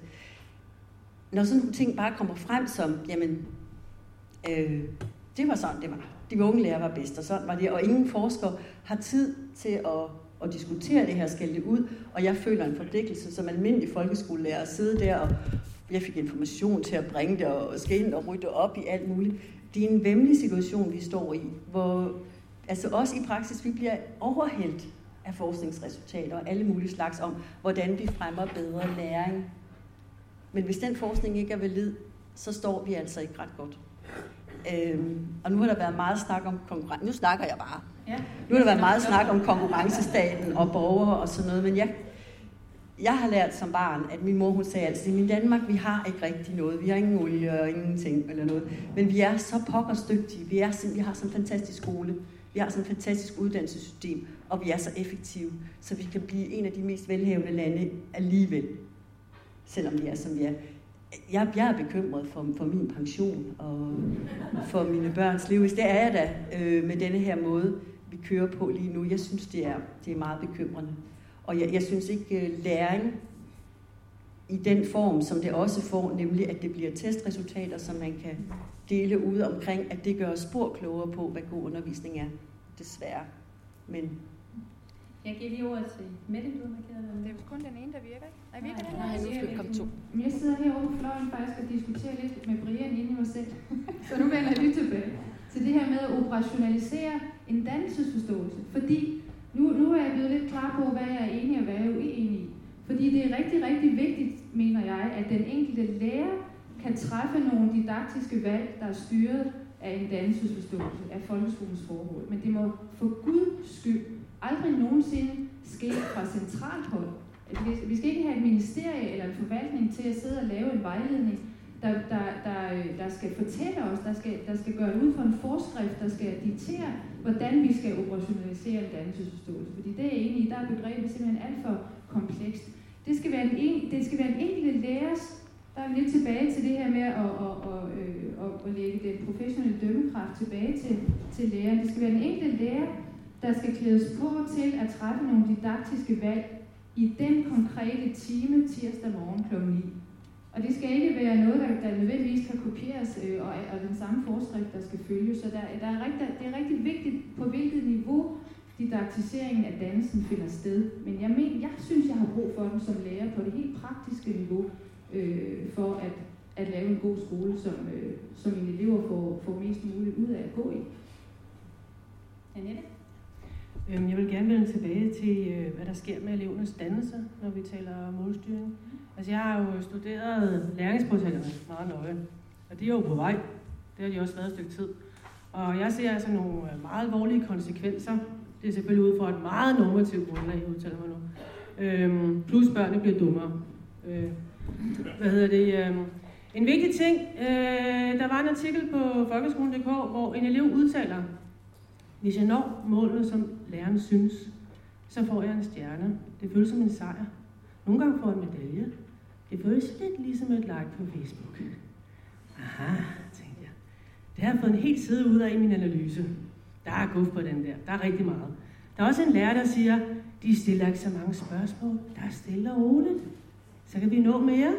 Og der er elever, der siger, det er meget sjovere, og der er mere stille, og vi ved, hvad vi skal lave. Er det ikke godt alle sammen? Og lederen siger, det er fantastisk. Vi kan inkludere flere elever. Jamen altså, læringsportalerne har svaret på alle vores bønder. Er de det? Nej. Fordi det har nogle konsekvenser. Hvis vi kigger på, øh, hvad det gør ved barnet, så er barnet fokuseret på at nå et mål. Det er ikke, det har ikke nogen opmærksomhed på, hvad det har lært, hvad det har oplevet, hvad det har sanset. Det er ikke et andet sted i sit liv. Det har nået et mål. Det har fået en stjerne. Hurra! Og det er jo det, vi kalder for positiv forstærkning ifølge barbarismen. Det er ren styringsteknologi, vi snakker om nu. Og så har jeg tænkt rigtig meget over, hvorfor blander eleven Facebook ind i det her? Jamen, det har jeg så et bud på. Jeg kommer til at skrive nogle indlæg om det. Fordi eleven sidder med sin iPad eller sin computer, ikke længere interagerer med læreren og resten af klassen. Vi mennesker, vi har brug for at høre til et sted, være sammen med andre. Vi har brug for at være en del af et fællesskab. Det kan klassen ikke længere tilbyde. Og derfor, eleven søger mening, så er eleven simpelthen nødt til at trække sit fællesskab ind fra Facebook ind i undervisningssituationen. Og det viser jo netop, hvad det er for en bevægelse, vi ser. Vi ser en individualisering, vi ser nogle elever, som ikke er ensomme, fordi de søger jo altid mening, de skal sgu nok, undskyld, øh, de skal nok finde noget, og i det her tilfælde trækker eleven faktisk Facebook ind i undervisningssituationen, for netop at mærke følelsen af at høre til. Jeg har også kigget på forskning fra USA. Øh, idealet om selvreguleret læring og IT og portaler, der ligger jo faktisk en masse forskning. Og i disse forskningsinformerede tider kan jeg så fortælle, at de børn, som især har brug for hjælp, de får det endnu værre af at sidde med deres iPads, og de bliver dummere. Øh, og, og det kommer der så nogle flere indlæg om. Og, og det fortæller så også mig, jamen når man snakker forskningsinformeret, så snakker man vel om først at se, hvilken forskning der er. Ikke? Så når man snakker om selvregulerende, øh, selvmonitorerende elever, så handler det ikke om forskning, det handler ikke om videnskab, det handler om idealer. Simpelthen. Og det, der sker rent faktisk, det er jo, at læreren bliver ændret fra det, jeg kalder fra en sol til en satellit. Hvor læreren før var midtpunktet for elevernes opmærksomhed, selvfølgelig samarbejder de også med kryds og tværs, så transformeres læreren til en satellit, der flyder rundt ude i periferien og observerer på eleverne, der sidder med hver deres lille iPad osv. Og det, det værste er, synes jeg, i alt det der, det er, at lærerne ikke selv opdager, at de er ved at afmontere sig selv. Og det er det, vi kan se frem imod. Det er det, der sker i USA. Det er det, der sker i England. Så det føler jeg stort behov for at advare imod. Mm. Ja. Jeg vil lige tage den der og følge ja. op på, fordi det er meget tydeligt, synes jeg, ja. at mærke, at der sidder tre meget tænkende lærere identiteter heroppe. Meget tænkende og fortolkende. Altså det at gå ind faktisk og forholde sig til, hvad det er, vi har med at gøre, og hvad vi udsætter øh, eleverne for. Hvad skole er, hvad god uddannelse er, hvad god øh, dannelse er. Øh, denne her tænkning, som jo, jeg prøver sådan at indlede lidt med i forhold til Kant, mm. som, øh, som ifølge ham må være det vigtigste, det mest centrale, at lære at tænke. Mm. Øh, hvordan, Andreas, hvordan kan videnskab og forskning være med til at understøtte tænkning og fortolkning? Jamen i forlængelse af nogle af de kommentarer, der har været omkring det, så kan man, man kan diskutere forskningens øh, kvalitet, og man kan bestemt diskutere, om den har mistet sin, sit kritiske potentiale øh, ved, at nogle forskere er blevet embedsmænd, eller hvordan man nu vælger at beskrive det. Jeg tror, uagtet kvaliteten, så vil det altid være sådan, at en lærers praksis er præget af vedkommendes personlighed. Sådan vil det altid være, og det er godt, det er sådan. Man kommer med noget bagage. Så, så udvikler man sig selvfølgelig. Øh, for også en professionel identitet. Man er sammen med kolleger, man udvikler sine erfaringer undervejs. Man får noget kompetenceudvikling, hvad det nu kan være. Men hvordan bidrager til tænkning? Jamen det gør man jo ved at sige, jamen hvordan føder man ind med forskning ind i det rum, hvor en lærers praksis skal og er være præget af erfaringer. At man kommer med nogle pædagogiske grundantagelser, som man også har fra nogle kulturelle og samfundsmæssige forhold. Undervisning er også en normativ praksis. Det vil det altid være. Så forskningen skal være opmærksom på at kunne føde ind i det felt, hvor erfaringer, hvor kollegers erfaringer, hvor personligheder, hvor nogle normative grundantagelser altid vil fylde mere end forskningsresultater. Så det er nogle af de forhold, man skal være opmærksom på. Og derfor skal man tilvejebringe forskning, som i en eller anden udstrækning kan forstyrre øh, eller øh, være et samtalegrundlag ude på skolen, kan man sige. Men man skal være opmærksom på, hvad det er for en praksis, og, og, og, og uanset om forskningen er valid, så skal man ikke bare lægge den på bordet og så sige, at vi skal følge den. Det vil man ikke kunne i en undervisningspraksis, som er præget af alle de her forhold. Hvad betyder så, at der er evidens for? Jamen i mine øjne, så, så, øh, så øh, bruger jeg ikke øh, selv begrebet evidens for, øh, fordi jeg mener, altså i en, så, så, så vil du helt traditionelt videnskabeligt jo begrænse øh, øh, studier af folkeskolen til nogle RCT-forsøg, hvor du isolerer nogle bestemte variable og måler en bestemt effekt af den. Øh, lige i øjeblikket, så kan det kun ske ud fra lodtrækningsforsøg, mere eller mindre. Det vil betyde, at du skal rekruttere over 200 skoler til hvilken som helst forskningsprojekt. Og nogle af de interventioner, man så kan tilvejebringe, som kan isolere forholdene, som kan måle effekt i forhold til, det er sådan, at, at få mål øh, er bedre end flere, at ledelse er vigtigt. Og, og det vil sige, at det er nogle forhold, som i hvert fald ikke kan understøtte den undervisningspraksis, som vi her sidder og taler om. Så evidensbegrebet skal, skal, skal udfordres. Evidensbegrebet kan i mine øjne også være, være nogle kategorier, som man måske analytisk kan bruge som lærer i forhold til en praksis, man har. Kategorier som inklusionsbegrebet. Hvad betyder det egentlig? Hvordan, hvordan hvad betyder det? Hvad er det for nogle tankegange, det sætter i spil hos os som lærerteam? Hvordan vil vi arbejde med det osv.? Og der ligger forskellige typer af forskningsresultater bag. Så evidens skal ikke forstås som sikker viden? Jo, men sådan bliver det jo forstået. Sådan bliver det jo forstået. Men ikke bare som sikker viden. Det bliver forstået som bestemt metodisk design til at tilvejebringe sikker viden på. Er det ikke sådan, det bliver brugt? Jo, det gør det i hvert fald nogle steder.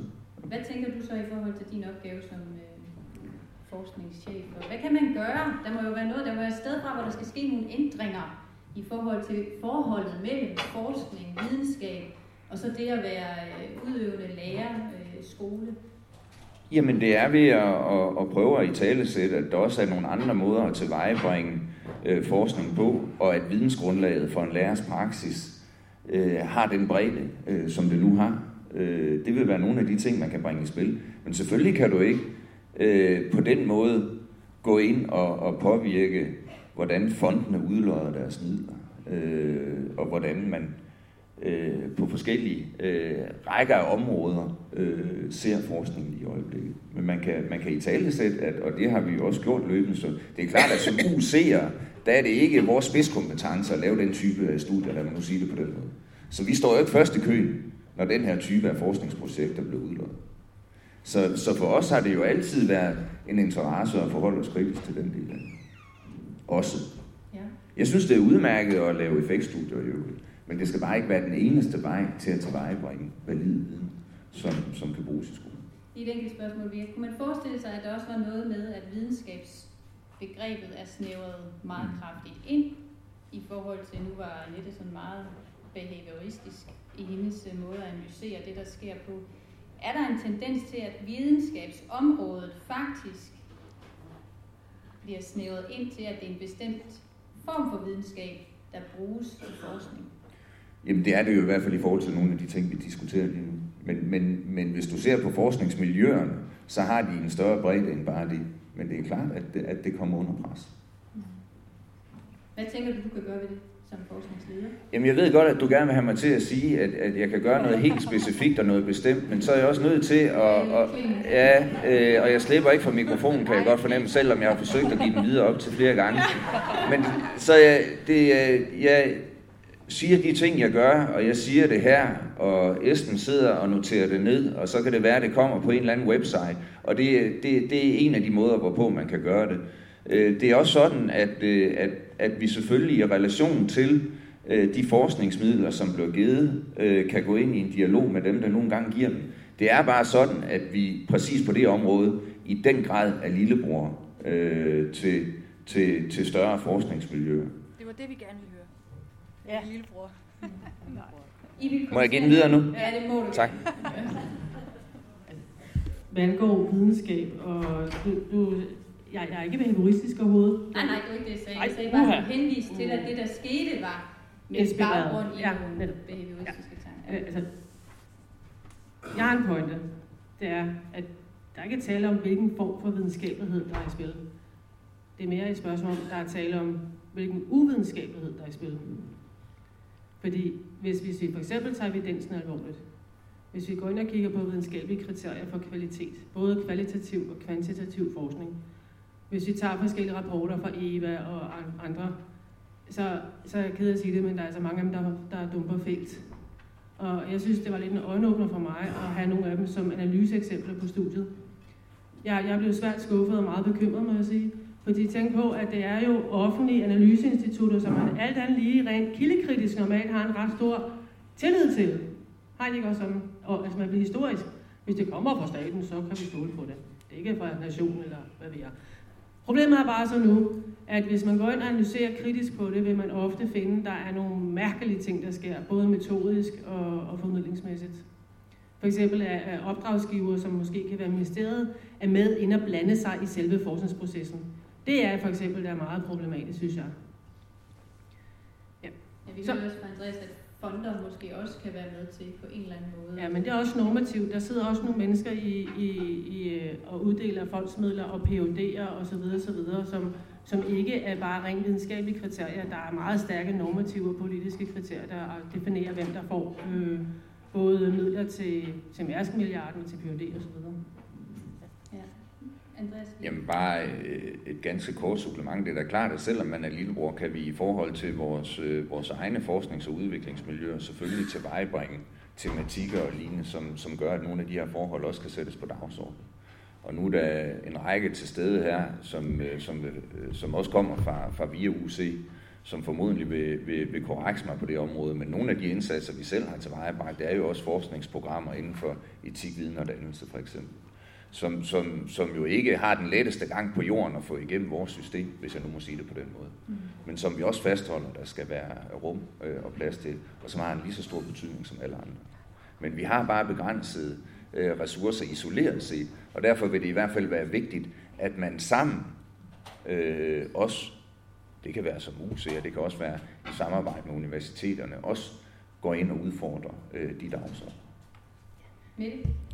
Det var lige en aftale, jeg har jeg givet ordet til Annette. Ja, kort kommentar. Øhm,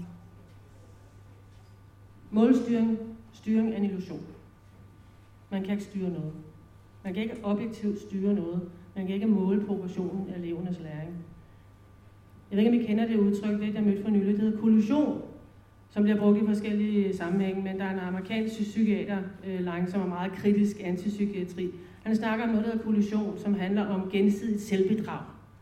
Har I ikke tænkt over, hvor mærkeligt det er, at både lærere, skoleledere, forvaltninger og vores folketing sågar sætter al sin lid som sygesekretær på en national sag, som bevisligt ikke fungerer. Men alle fortsætter, som de plejer. De tester børnene, de kigger på statistikkerne, de bliver bekymrede, de træner ungerne, forældrene bliver glade eller bekymrede, hvad ved jeg. Er det ikke en eller anden form for selvbedrag? At man sætter sin lid til noget, som sikkert er tydeligvis ikke eksisterende. En anden ting, lige nu når vi snakker målstyring og portalerne, som du talte om, øh, Marina. Se, igen, man kan ikke måle noget objektivt, og det er det, der er meningen. Fordi der er en lærer, der skal sidde og vurdere. Læreren skal sidde og trykke på nogle knapper. Der er et menneskeligt element. Så hele, illusion, hele tanken om, at man skulle kunne måle noget, måle noget progressivt, det skulle være objektivt, det skulle være data, det skulle være givet, det er en illusion. Det var bare det, jeg ville sige. Mette? Ja. Jeg er lidt optaget af et af de spørgsmål, som vi også har fået i oplægget her, noget af det, vi snakker om lige nu. Hvilken rolle bør forskning spille i en lærepraksis? Helt nede på gulvet, hvad skal forskningen betyde? Øh, og, og, og jeg er bekymret for, sådan som det også bliver, bliver sagt her på forskellige måder, hvis forskning bliver betragtet som sikker viden, at den skal føre til sikker viden, eller give, give bidrag til sikker viden. Øh, jeg synes også, der er mange eksempler på, at, at, at, at nogle af de øh, måleresultater og forskningsredskaber, vi, vi bliver øh, præsenteret for i dagens folkeskole, de, de bliver jo gennemhullet med tiden. Altså, hele skolereformen er jo lavet på baggrund af dårlige PISA-undersøgelser, og det er ikke længe siden, der kom frem, at, at, at man kunne godt kalde det en metodefejl, at, at når man måler på 15-åriges læringsudbytte, så er det rigtig vigtigt at konstatere, at i Danmark er der rigtig mange 15-årige, der går i 8. klasse, og i mange af de lande, vi sammenligner os med, er der mange 15-årige, der går i 9. klasse, og altså har et helt års undervisning mere. Det er bare et eksempel på, at man kan tit gennemhulle det, man tænker er sikker viden. Og hvis man så gør PISA-resultaterne op, kunne jeg forstå, øh, og kun medtager vores 9. klasses elever, så ligger vi faktisk rigtig godt. Så hele grundlaget for reformen er en lille smule usikker på det, øh, på det felt i hvert fald. Så jeg synes, det er rigtig problematisk, at, at øh, forskningen skal give nogle bidrag til sikker viden. Men, men hvis vi også bringer det ned på gulvet af en lærerpraksis, så er det også problematisk, hvis vi bliver opfordret til at arbejde videnskabeligt med at skabe sikker viden om elevernes læring, fordi den må, for, den må øh, nødvendigvis altid være usikker eller kunne gennemhulles. Altså vi må, men selvfølgelig må vi jeg kan egentlig godt lide John Hattie's øh, begreb know thy impact, altså kend din virkning, eller i hvert fald være nysgerrig på din virkning i klasserummet. Ikke nødvendigvis kend sikker viden, men, men være nysgerrig på det. Selvfølgelig må vi indsamle observationer og data, der siger noget om elevernes læring, øh, men vi kan, vi kan ikke tilvejebringe den, den fulde, sikre viden om, om øh, vores undervisningsvirkning. Og hvis forskningen får den afspændende effekt på vores undervisning, så bliver vores praksis virkelig indskrænket. Men det, jeg synes, forskningen kan, det er at komme med nogle bud på øh, en praksis, som måske virker eller kan føre til noget. Så hvis man som lærer betragter det som, som det er altså lidt frækt, men altså hive det ned til at kalde nogle hypoteser, altså nogle forestillinger om, måske er der noget at hente her, som kan, kan, kan kvalificere en praksis. Så skal det afprøves ud fra erfaringer, ud fra pædagogisk teori, øh, Øh, og, og, og det synes jeg er, er rigtig vigtigt at tænke forskning ind i det felt, at det skal spille sammen med vores praksiserfaringer, men også med vores teoretiske viden om læring og læreprocesser og dannelse og sådan noget. Så det er ikke kun en forskning, der bestemmer vores praksis, men, men bidrager til at betyde noget for vores praksis. Vi laver lige et lille break her, fordi vi har nemlig fået en god idé, eller Stig har fået en god idé. Yes. Vi øh, talte jo lidt om forstyrrelse tidligere, og nu øh, bliver vi den grad forstyrret. Ikke nok med, at vi afbrød den første cirka 20 minutter for tidligt, men nu forstyrrer vi også den her øh, del. Fordi hvis I lige rykker rigtig godt over med Mette alle sammen, så får vi lige øh, Kjeld, Brian og Jens op igen. Fordi der er så mange fælles punkter. Mette og Brian øh, skal også lige have afklaret deres uenighed og videre. Nu tager vi lige 5 minutter, hvor I kan rejse jer op, få lidt luft til hjernen, og så kan I komme ned og stemme noget øh, om 5 minutter. Vi skal ikke gå nogen steder Hej. Ja, for dig. Ja, ja, det er...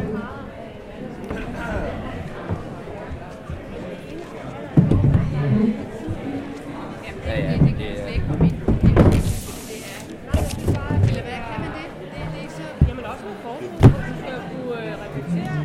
Ja, det er egentlig det samme. Altså, du skal ikke bare Hej, Hej. hej Jens. Trine. Hold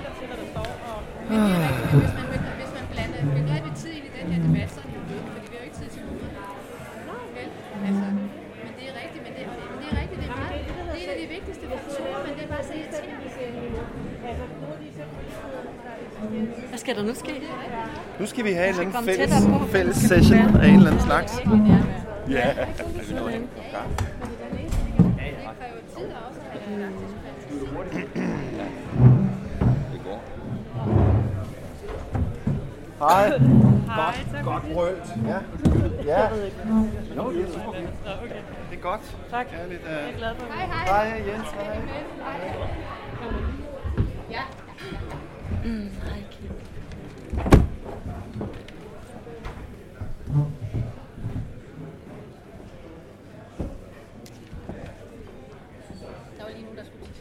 Det, var- jeg, var selv, jeg var selv samme sted. Nå. Okay. Det er godt nok mig. Ja. Er det det? Nej, jeg synes ikke det, så... Jamen, det burde du ikke. Du er, nej, du har lange bukser på. Det kan godt være det. Ja, Ja, ja men Ej, det er ikke burde det. Det er jo... gøre. Men sved en klæde, og så til den. Mm.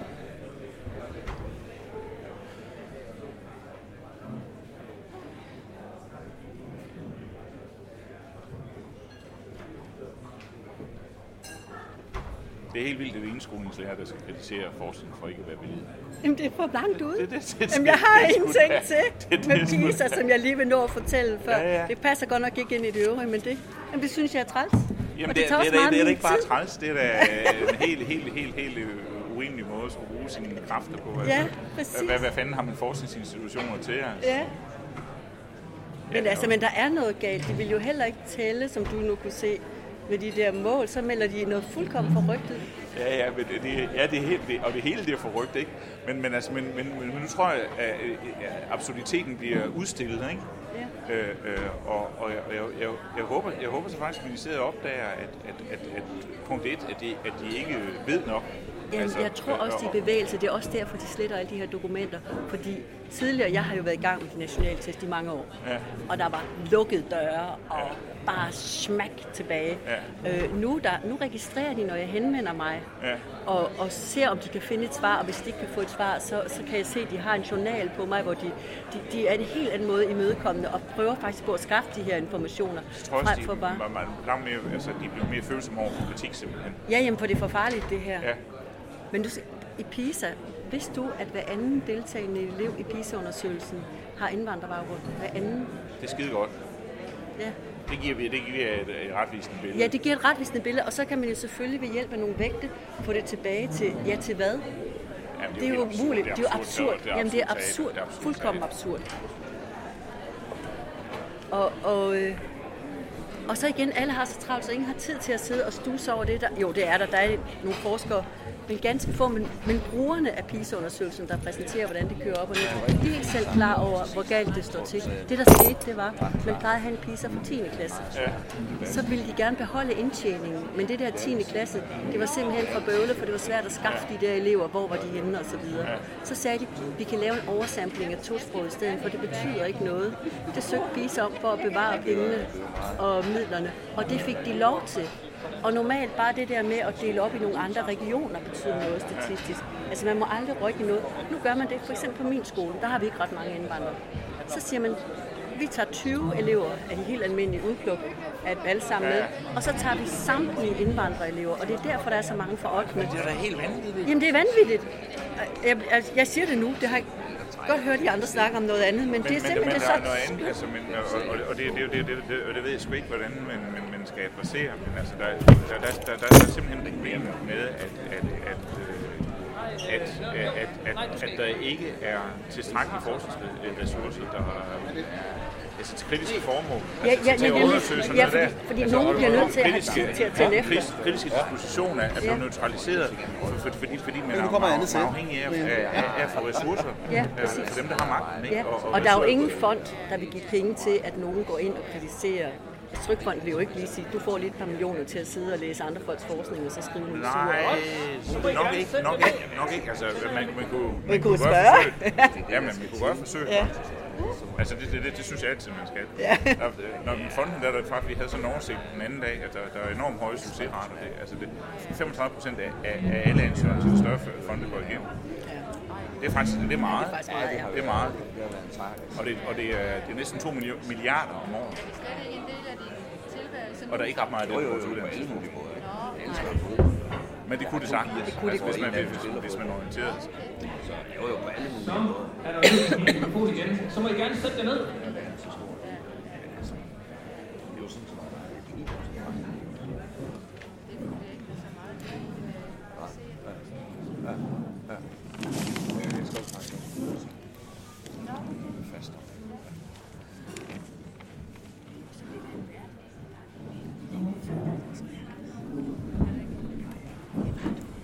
Ja.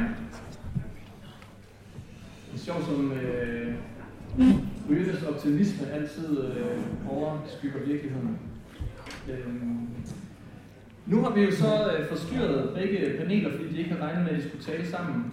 Men øh, vi mener jo øh, så måske også, at det er øh, et af Danmarks syv skarpeste bud på et, øh, eller et, bud på et af de skarpeste paneler med øh, syv øh, dannelsesdidaktikere, der øh, tænker i øh, læreridentitet og kritiserer og udvider idéer om mål og formål. Så øh, nu har vi fået øh, et par spørgsmål også fra, fra nogle i salen, og vi har nogle temaer, som vi gerne vil slå an. Så øh, allerførst så øh, vil jeg gerne prøve at høre jeres, jeres forhold til det her spørgsmål, som I også var lidt inde på, nogle af jer med, øh, hvordan mål og formål de fungerer øh, i sådan en øh, praksis. Både hvorvidt man som underviser, hvordan man som underviser rent faktisk kan knytte an til et formål øh, for sin praksis. Og måske i virkeligheden også, om der er en forskel der imellem en eller anden form for målorientering og så målstyring. Øh, hvem er det, der laver øh, styringen? Øh, er, det, er, det, er det efterhånden måske læreren, der er mindre i grad i, øh, hvad skal man sige, øh, står bag styringen, og det måske ligger nogle lidt andre steder? Øh, så prøv at forholde jer til gerne øh, også sådan konkret, hvordan, hvordan man kan forholde sig til øh, formålet, øh, og eventuelt anvende det helt øh, altså ude i, øh, i den praksis, man nu udfører. Andreas?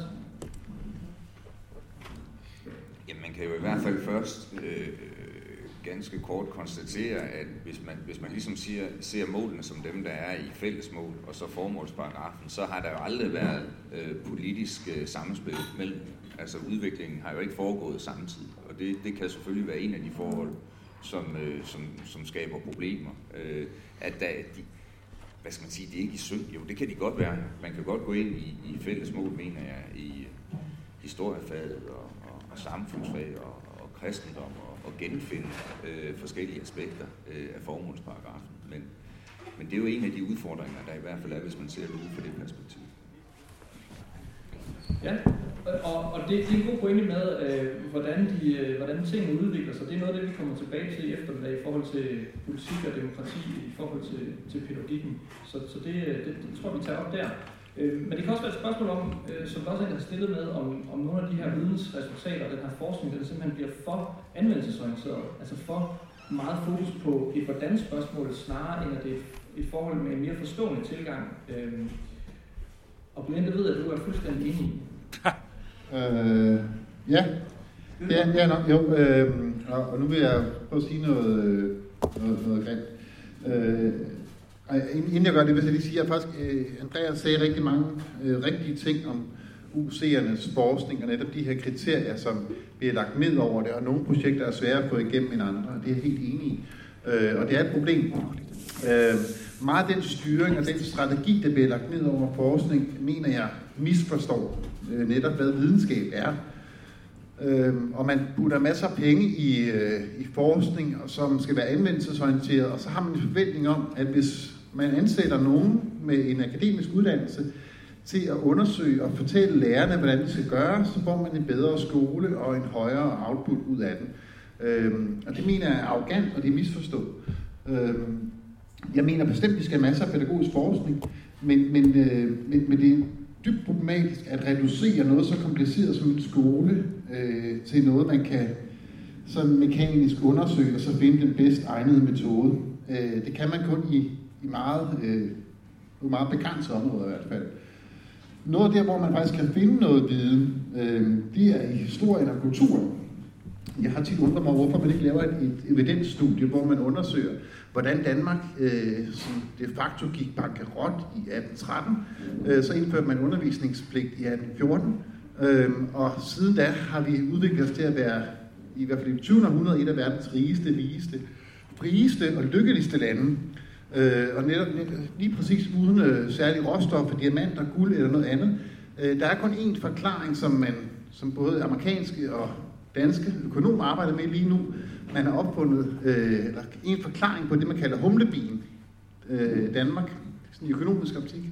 Det er tillid. Hvor kommer tillid fra? Der er to bud. Det er grundvand eller den pædagogiske tradition. Øh, der er ikke rigtig andre sådan oplagte muligheder. Øh, hvis man, ja, men hvis man antager, at tillid, tillid er det bærende. Øh, det må være noget, der ligger i kulturen, noget, der bliver overleveret fra generation til generation. Øh, og der må skolen spille en stor rolle.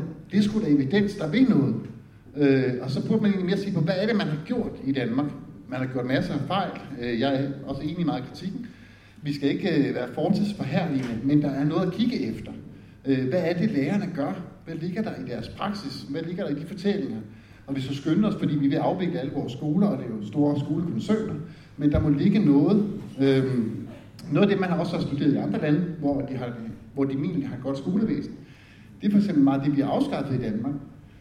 Mange steder i Finland står de på rækker, øh, øh, inden de skal ind i klassen. Øh, hvorfor gør de det? Og, og, og hvad gør det for eksempel? Nu er det ikke fordi, jeg siger, at vi skal indføre det.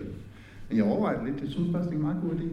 Øh, men, men prøv at se på nogle af de traditioner, vi har. Hvad er det, der ligger i praksis, der virker? Hvad, hvad ligger den her ekspertise? Øh, det, er, det synes jeg er, er, er spændende. Netop også fordi pædagogik er en form for kunst. Øh, ligesom i musik. Øh, der er det heller ikke altid, man kan forklare alt, hvad der virker. Vel? Nej. Lige præcis.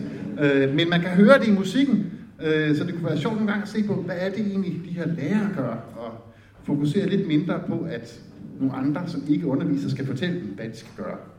Øh, jeg kunne godt tænke mig en mere ydmyg forskning, som i høj grad forstyrrer lærerne, øh, og diskuteret med dem, det må de meget gerne, men lad være med at ansætte ledere og politikere, og vælge politikere, som tror, at man så kan øh, skabe en ny og mere informeret praksis, fordi de lærer, vi ansat, de ved jo alligevel ikke, hvad de laver.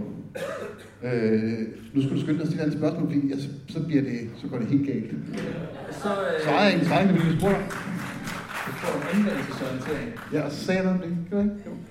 Hvis jeg oversætter, øh, fordi det, det perspektiv, du taler ud fra, Brian, og som jo i høj grad også er det, som øh, Jens præsenterer med læreren og pædagogikken, også som sådan en kunstform, øh, det er jo også i, øh, til en vis grad en privilegeret position.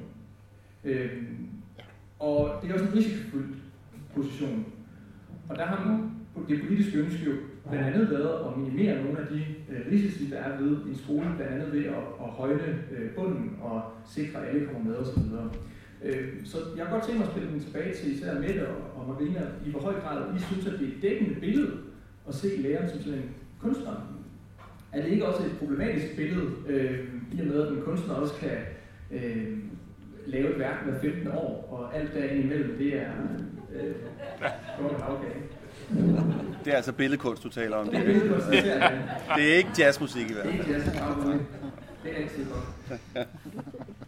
Jeg tror måske nok, at, at, at det, er, det er et rigtig, vigtigt, et rigtig vigtigt billede på en lærer, men det er også et, et, et, et lidt forsimplet billede, synes jeg, fordi, og dog måske lige, jeg skal lige tænke, mens jeg taler, hvis man betragter en kunstner som en, der skaber noget magi eller nogle bud på nogle tilværelsestydninger, noget spontanitet, så er jeg enig. Men en kunstner har jo også en teknik, altså Jens er jo garanteret en sindssygt dygtig tekniker.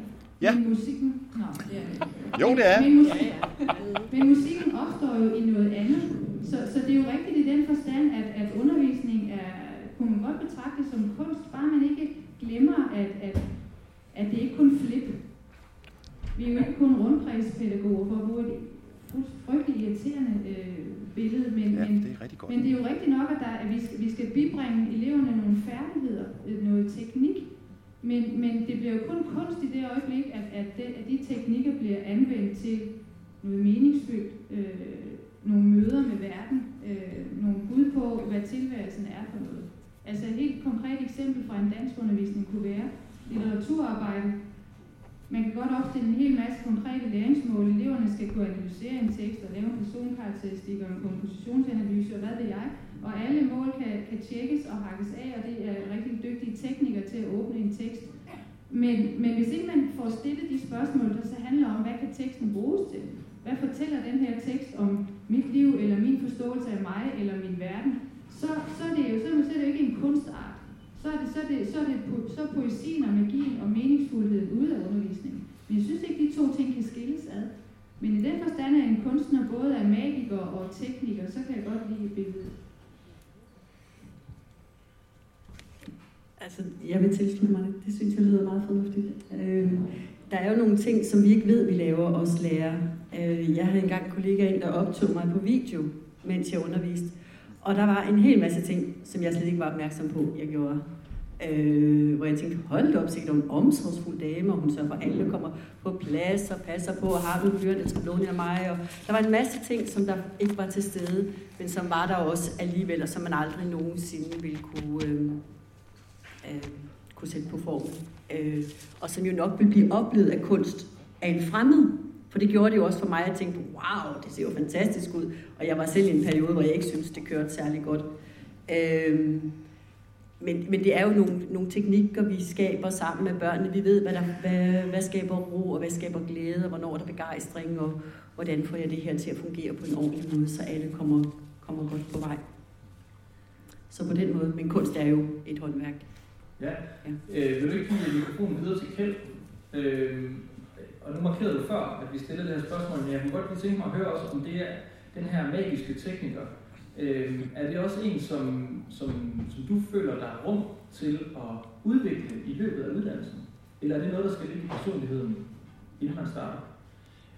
Men det er jo det, er jo det største problem ved at tænke øh, undervisning som, som kunstner, tænke pædagogen som kunstner. Det er, at øh, altså, hvor lang tid tager det at kunne noget, og når man bemestrer man noget. Ikke? Øh, nogen siger 10.000 timer, ikke? Altså, hvis, det, hvis, hvis, det, hvis det er et instrument. Jeg ved, jeg ved selv, at jeg brugte 6,5 år på at forstå, hvad religionsdidaktik var. Øh, øh, øh, og, og det passer meget godt med de 10.000 timer. Ikke? Øh, og, og hvis man har den tænkning om, hvad, hvad profession og professionsudøvelse er, så skal vi, så skal vi lave, godt nok lave læreruddannelse på en anden måde, end vi gør. Øh, og, og det er klart, altså fundamentet for det kommer til at ligge altså, hos den udøvende praktiker, ikke? Og, og, og, og hvordan håndterer man det øh, som uddannelse, det, det, det ved jeg snart ikke, men, men, men det er i hvert fald ved, jævnfør dit, dit eksempel med det, det er, at, at hvis man skal lave ordentlig øh, øh, og meningsfuld øh, litteraturundervisning, så skal man som, som underviser have et forhold til den litteratur. Og det tager tid at, at, at, at selv at, at, at, at træde i forhold til det, man underviser i. Ikke? Øh, og, det, og det tager rigtig lang tid. Så, så, så, så de, de rum skal, den tid og de rum skal, skal, skal være der. Øh, og så bliver man nødt til, altså, altså hvis man skal undgå, at det bliver flip, og det er måske lidt det samme med dannelsesbegrebet, så er man nødt til at sige, hvad det er, man mener. Øh, I forhold til den diskussion, der var tidligere, øh, så mener jeg, at det, det, det, det, er, det, det er for defensivt, øh, øh, og det er også helt umuligt politisk, tror jeg, øh, hvis man står med et begreb, som man ikke vil definere. Så jeg tror, vi skal være meget, meget omhyggelige med, Øh, øh, med at tydeliggøre, hvad det er, vi mener, når vi bruger ordet dannelse. Og det er ikke bare er sådan et, hvad skal man sige, et, et frireservats øh, begreb, som vi kan lægge alle mulige forskellige betydninger ind, som det passer os. Øhm, ja, så, så der ligger der en opgave. Øhm, og så, så i forhold til det der med, det, med, med, med, med evidens og anvendelsesorientering, altså, altså der sker, øh, tror jeg, en kortslutning den måde, man bruger evidensbegrebet på, fordi det bliver reduceret til et spørgsmål om, hvad, hvad der virker, og forskningsrolle bliver at komme med handleanvisninger. Og, og det mener jeg simpelthen ikke er forskningsrolle, og jeg mener, at den, anden, den anvendelse, eller anvendelsesorienterede skoleforskningsopgave, det er, det er at komme med gode bud på, hvordan praksis kan blive bedre. Men vi skal jo ikke, vi skal jo ikke, sige, vi skal jo ikke sige til lærerne, hvad det er, de skal gøre. Vi skal netop overlade den, den, den viden som, som, som en del af et oplyst grundlag for, for, for at træffe øh, myndige, øh, professionelle beslutninger. Øh, det vil være min en gang til det. Så er der en, en, en sidste ting, og det, det, det handler i virkeligheden om, om det spørgsmål, der blev rejst om, hvad, det er, man skal gøre i forhold til at, at formålsbasere sin, sin, øh, sin, sin undervisning. Øhm, og der, der er to ting. Den ene det er, at, at det er jo, jævnt for det Andreas siger, så, så er der, øh, mener jeg, der er en klar usamtidighed mellem det, der er sket med, med, med, med, med skolereformen og, og, og, og reformen af fælles mål, og så det forhold, at folkeskolens formålsparagraf ikke er blevet ændret. Altså, der er simpelthen nogle ting, der ikke, der, der, de er ikke i synk med hinanden, og, og man kan jo aflæse det af, af, flere forhold. Et væsentligt forhold, det er, i alle de policy-dokumenter, der er, alle de vejledende tekster, der er, der er der ingen reference til folkeskolens formål. Det er som om, man har glemt folkeskolens formål. Øh, Så har man glemt, øh, hvorfor det overhovedet er, vi holder skole. Og det mener jeg, at skolen ikke kan holde til. Øh, øh, og, og, og, og der får man en, en altså, altså hvis man skælder mellem målorientering og målstyring, ikke, så, så, så kan man sige, at der, der, der, der, der er en enorm forskel på at lade sig styre noget, og så orientere sig mod noget. Øh, øh, og, og det er med at have, have selve styringsbegrebet. Altså, øh, øh, må, må, må, må, må blive en del af en politisk øh, styringsteknologi, og, det, og der, der skal man øh, bruge bagt i gevær. Og øh, for at vi skal nå øh, dem, der har meldt sig på talerlisten også, så øh, kan jeg, så vil jeg sige, at det her spørgsmål om netop, hvordan målene og formålene de, øh, er blevet til, det, det kommer vi til senere, så, så hold jeres tanker levende. Og så øh, vil jeg gerne spille videre til Andreas, fordi nu sagde du også, Kjeld, at så skal vi i hvert fald lave læreruddannelse på en anden måde. Øh, skal vi det? Den er lige blevet reformeret. Skal vi i gang igen? Ja, det, det, det, det kan sagtens være, at man i hvert fald skal i gang med at ændre noget. Nu er det faktisk ikke det, jeg vil forholde mig til, men, men, men jeg gør det gerne. Altså, altså der er der øh, nogle udfordringer. Jeg mener sådan set, det måske også føder lidt ind i, i, i drøftelsen omkring øh, begreberne anvendelsesorientering, eller det at flytte uddannelsen tættere på praksis. Altså tit og ofte på et overordnet niveau, hvis man siger, at vi vil ikke lave anvendelsesorienteret forskning, eller ikke kun det, så får man den kritik, jamen så vil I slet ikke forholde jer til dem, der nu skal bruge forskning. Eller man siger, uddannelsen skal ikke stå i et en-til-en forhold med praksis. Jeg mener, det er en fuldstændig absurd øh, antagelse, at den kan det. Men så får man igen det. Det er fordi, I ikke vil tilrette uddannelsen sådan, at den, den, den, øh, den er målrettet det, øh, som de studerende efterfølgende skal ud i. Og det er jo, det er jo forkert selv sagt, men det betyder også, jeg tror, at, at, at frem for at bruge de begreber, eller undlade at bruge dem, så, så skal man måske udfordre dem, fordi hvis man for eksempel siger, at en forskning skal være anvendelsesorienteret, jamen det skal det, men det skal bare ses i relation til skolen og, og, og lærernes undervisning og opgaver. Og det betyder, at anvendelsesorientering netop ikke er foreskrivende. Det betyder, at du skal ind og levere forskning, som, som, som skal være et forstyrrende element, som Brian også siger, ind i en undervisningspraksis, præget af uforudsigelighed, præget af lærernes personlige erfaringer, præget af øh, relationerne til eleverne og en masse normative forhold. Så, så den skal være anvendelsesorienteret, men så skal man jo også vide, hvad den føder ind i, og hvad den er grundlag for. Og det er på samme måde med uddannelsen. Altså, altså det, der er jo ikke noget forkert i at sige, at uddannelsen skal være i samspil øh, med skolen. Man kan bare ikke se den i det ene til en forhold øh, på den måde. Så, så, og, og så er det jo rigtigt, at, at det, det er jo ikke bare i Danmark, at læreruddannelsen har ændret sig, og vi har haft øh, et vist speed på i Danmark, lad mig nu sige det på den måde. Men en af de helt store problemstillinger, uagtet den eksisterende læreruddannelse, vi har, det er jo, at vi ved ikke, hvordan læreruddannelsen fungerer. Fordi igennem de sidste rigtig, rigtig mange år er den jo blevet ændret, inden man har fundet ud af, hvad den har betydet for de studerende, øh, der efterfølgende skal ud i skolen eller andre steder. Så, så, så derfor kan det være Derfor kan det være, være et vanskeligt element på den måde at drøfte, men det er da klart, at, at, øh, at, øh, at læreruddannelsen øh, øh, lider på rigtig, rigtig mange områder i øjeblikket. Og en af de ting, som, som er udfordringen, er formodentlig også det, som, som også skal diskuteres efterfølgende, nemlig sammenhængskraften i en moduliseret uddannelse. Hvad er det, der sker, når man har nogle ganske korte forløb, hvor man så antager, der, der, der har man det der tætte samspil med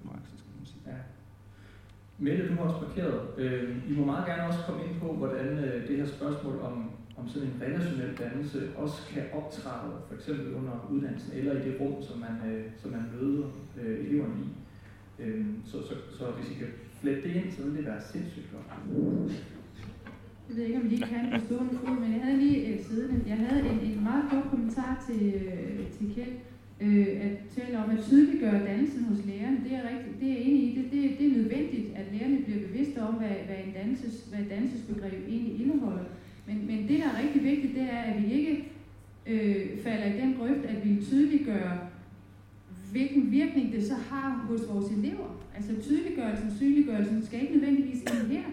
Fordi der, det er ikke alt, vi kan synliggøre. Vi skal kunne leve med, at hvis vi i, i, i dele af vores praksis er styret af en dannelsesforståelse eller en formålsforståelse, så skal vi kunne leve med, at vi præger vores elever. Og prægningen er ikke nødvendigvis synlig her og nu. Jeg skal kunne leve med, at jeg træffer nogle didaktiske valg, for eksempel i musik, at præsentere dem for noget helt vildt avantgarde musik, for at træne deres åbne indstilling til et, et, et mærkeligt fagligt stof. Altså det i sig selv har et, et dannelsessigte, at træne deres åbne tilgang til verden. Men jeg kan ikke vide, om de, om de så er åbne øh, og, til, og, og, og lade verden være tilgængelig for os om 14 dage. Det kan jeg ikke vide. Men det er min intention at præge dem til at være det i deres voksenliv eller i deres unge liv. Og den intention og den prægning, den vil jeg egentlig gerne have lov til at have i fred, uden at, den bliver stillet, at der bliver stillet krav om, at, det, at prægningen skal synliggøres her nu. Brian, du markerede også, at du er enig i den udlægning, at dannelsen kan godt øh, beskrives, men at det er virkningen af den, som vi skal være øh, mere påpasselige med. Mm. som dannelse kan beskrives. Øh, ja, jeg foretrækker at angribe det negativt. Øh, altså vil du hjælpe nogle negative afgrænsninger. Øh, som sagt øh, må man ikke sådan kunne foreskrive en dannelsesproces. Men man kan sige noget om, hvad den afgrænser er, og også om, hvad den ikke er. Øh, og, og det her, den måde, vi sådan tænker skole og didaktik på, sådan fra officielt hold, at man vil anspore til, både i forskning og i øh, alt det, der er blevet nævnt her, øh, med læringsportal og så videre, det er jo en, øh, som den danske forsker Jens Rasmussen har sagt, sådan en intenderet form for kommunikation, der har til hensigt at øh, forandre psykiske systemer. Nogenlunde sådan øh, skriver han i undervisningen af refleksiv moderne. Altså det er jo, det er jo en, en, en omformningsproces at psykisk system, en genstand. Eleven bliver til en genstand. Og, og så er vi langt væk fra, øh, hvor vi kan tale om en dannelsesproces, hvor et menneske forholder sig til en verden og til et fællesskab øh, med, med en åben udgang. Øh, den åbne udgang er jo også noget af det, som i hvert fald i nyere dannelsesforståelse er ret centralt, at den anden bliver til fri, man tvinger til frihed. Et eksempel var faktisk Jens' øh, fremragende øh, spil her til morgensangen.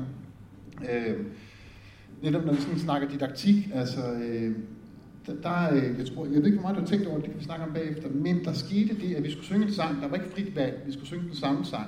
Øh, så allerede her er der et tvangselement. Det, det, jeg vil godt prøve at tage disciplin frem, fordi nu ordet flip blev nævnt mange gange, det er absolut ikke flip. Øh, der var masser af disciplin. Sangen stod heroppe, vi skulle synge den, ikke alle mulige andre sange. Det havde blevet noget kaos, hvis vi havde sunget forskellige sange. Øh, men, men, men det Jens gør, han, han du, du er sådan meget afslappet. Nu får du virkelig en analyse her. Ja, du er meget dejligt. afslappet i mødekommende. Øhm, og det var også en informel stemning, men der var enormt meget autoritet i det. Øh, du valgte også en toneart, du instruerede sig, sådan skulle vi synge. Øhm, og i den måde, du spillede på i første vers, der sang vi sådan, det, man kan jo tolke, den her sang, det var sådan en halv tale, halv sang. Øh, og, og, og, der var sådan en usikkerhed hernede, så der begyndte du faktisk at spille lidt anderledes. Du, du med gitaren øh, formede du fællesskabet, men du reagerede også på, at vi var usikre. Altså, der var en, en, en, en, en tovejs dialog under den her sang, men der var masser af autoritet, der var en lærer, der trådte i karakter og så videre, men øh, i en samskabelse, og du forlod aldrig æstetikken i sangen. Det var sangen, det handlede om, og vi mødtes i sangen. Øh, og, og, og det er sådan et meget godt billede på, øh, hvordan man øh, kan arbejde didaktisk, uden at det bliver flip, men at der er en åbenhed i mødet, at der sker noget, der, der er en sag imellem os, som er det centrale, og vi mødes i den. Og sindssygt en analyse, du fik der. Det må man sige. Hold da op. Ja, det skal du udgive. Vi har, vi har en sang igen senere. Vi har to, øh, to der gerne vil sige noget, som vi nu starter med Marlene. Ja, det, det var dig, ikke? Det var ikke Thomas. Øh, det var mig. Jamen, øh, jamen, jeg tænkte, øh, jeg har en, en voksen datter, som blev lærer for nogle år siden, eller ja, jeg ved ikke, hvor lang tid det var. Og øh, der var jeg med til at skrive hendes bachelorprojekt, og der lagde jeg mærke til, hvor meget... Øh, Hvad fik I? Hvad fik Vi fik 12, du.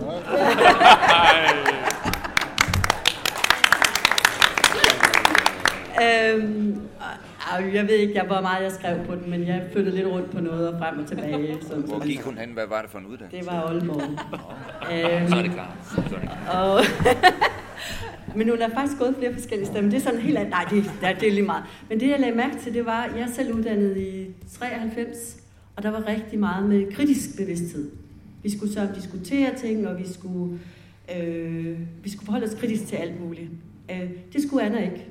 Hun refererede alle mulige specielle teorier. Hun skrev om noget skrivedidaktik, og jeg fik hende til at rykke praksis op foran i opgaven, sådan så hun kunne beskrive, hvornår de her forskellige teorier trådte synligt frem i det, hun havde oplevet under sin, øh, sin praktik, så det hele så, så mere anvendelsesorienteret ud, for, altså formelt i forhold til vidensbrug og sådan noget.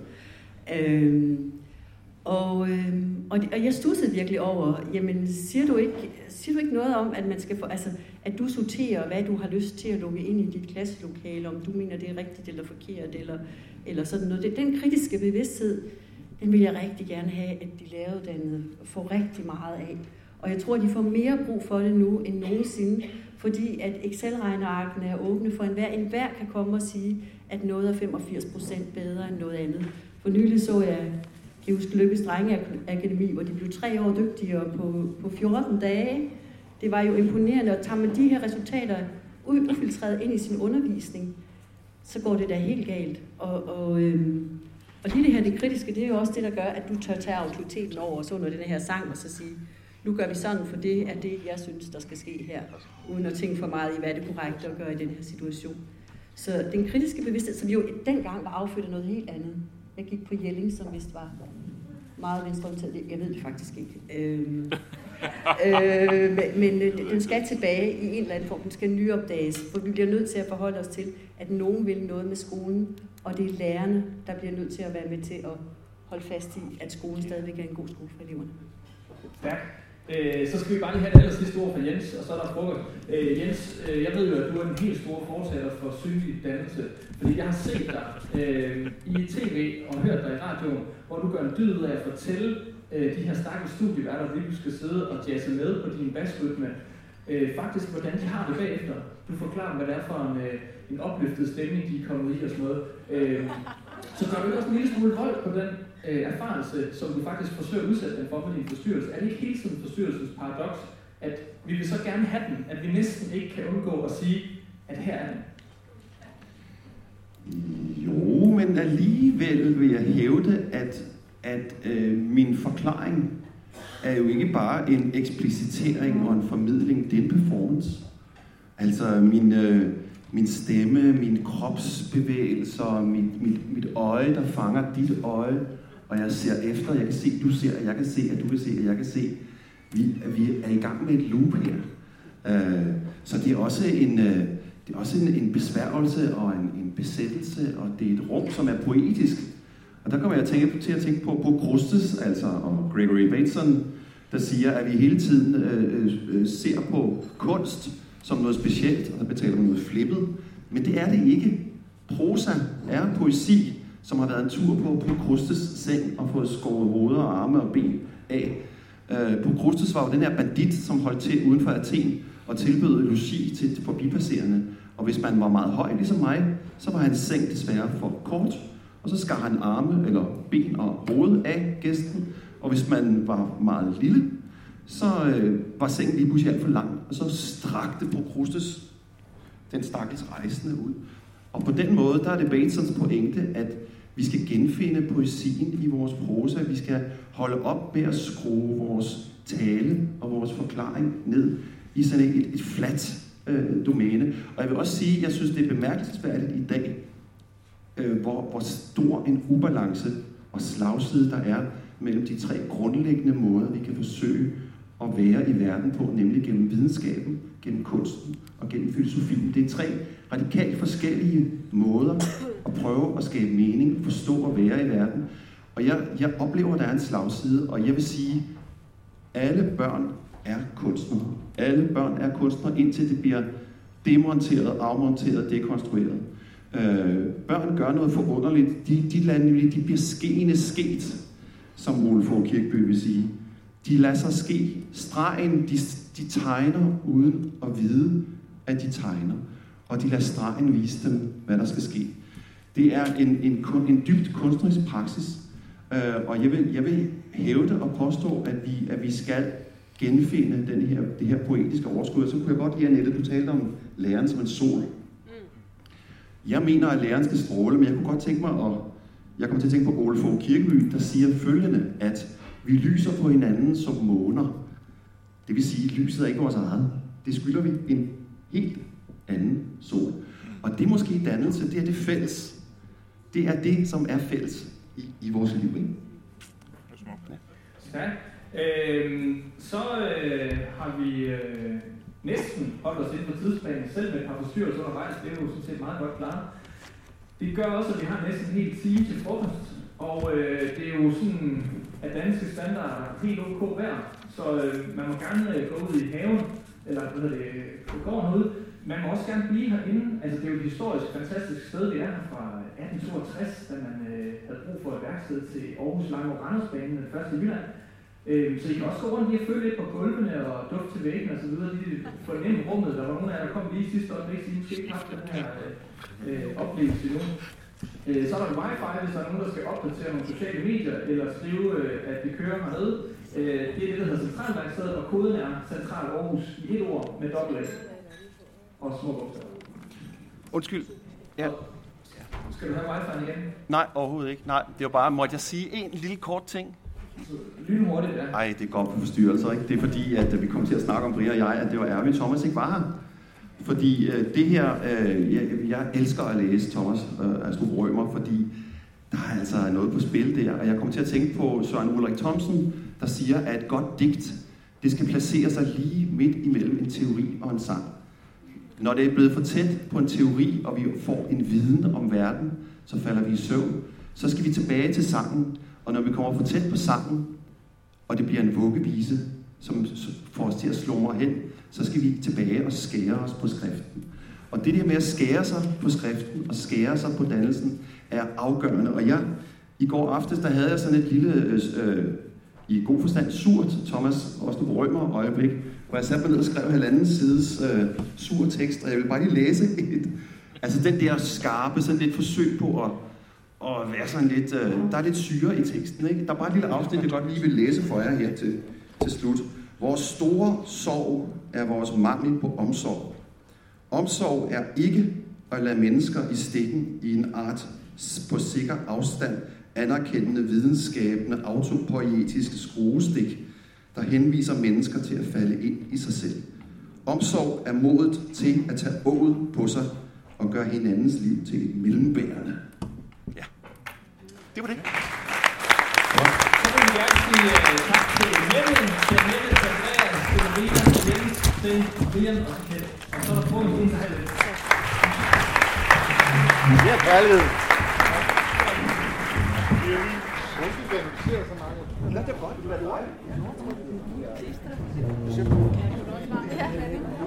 Jeg tror, der lå nogen. Bare tryk 20 på Der er ikke noget ægte i det. Der er ikke noget ko i det. Nu skal vi ud og turnere i Ja, og vi skal ud og have lidt frisk luft. Vi skal ud og have en små. Dejligt. Det er ret varmt fast. Nej, jeg sveder bare helt vildt. Jeg ved ikke hvorfor.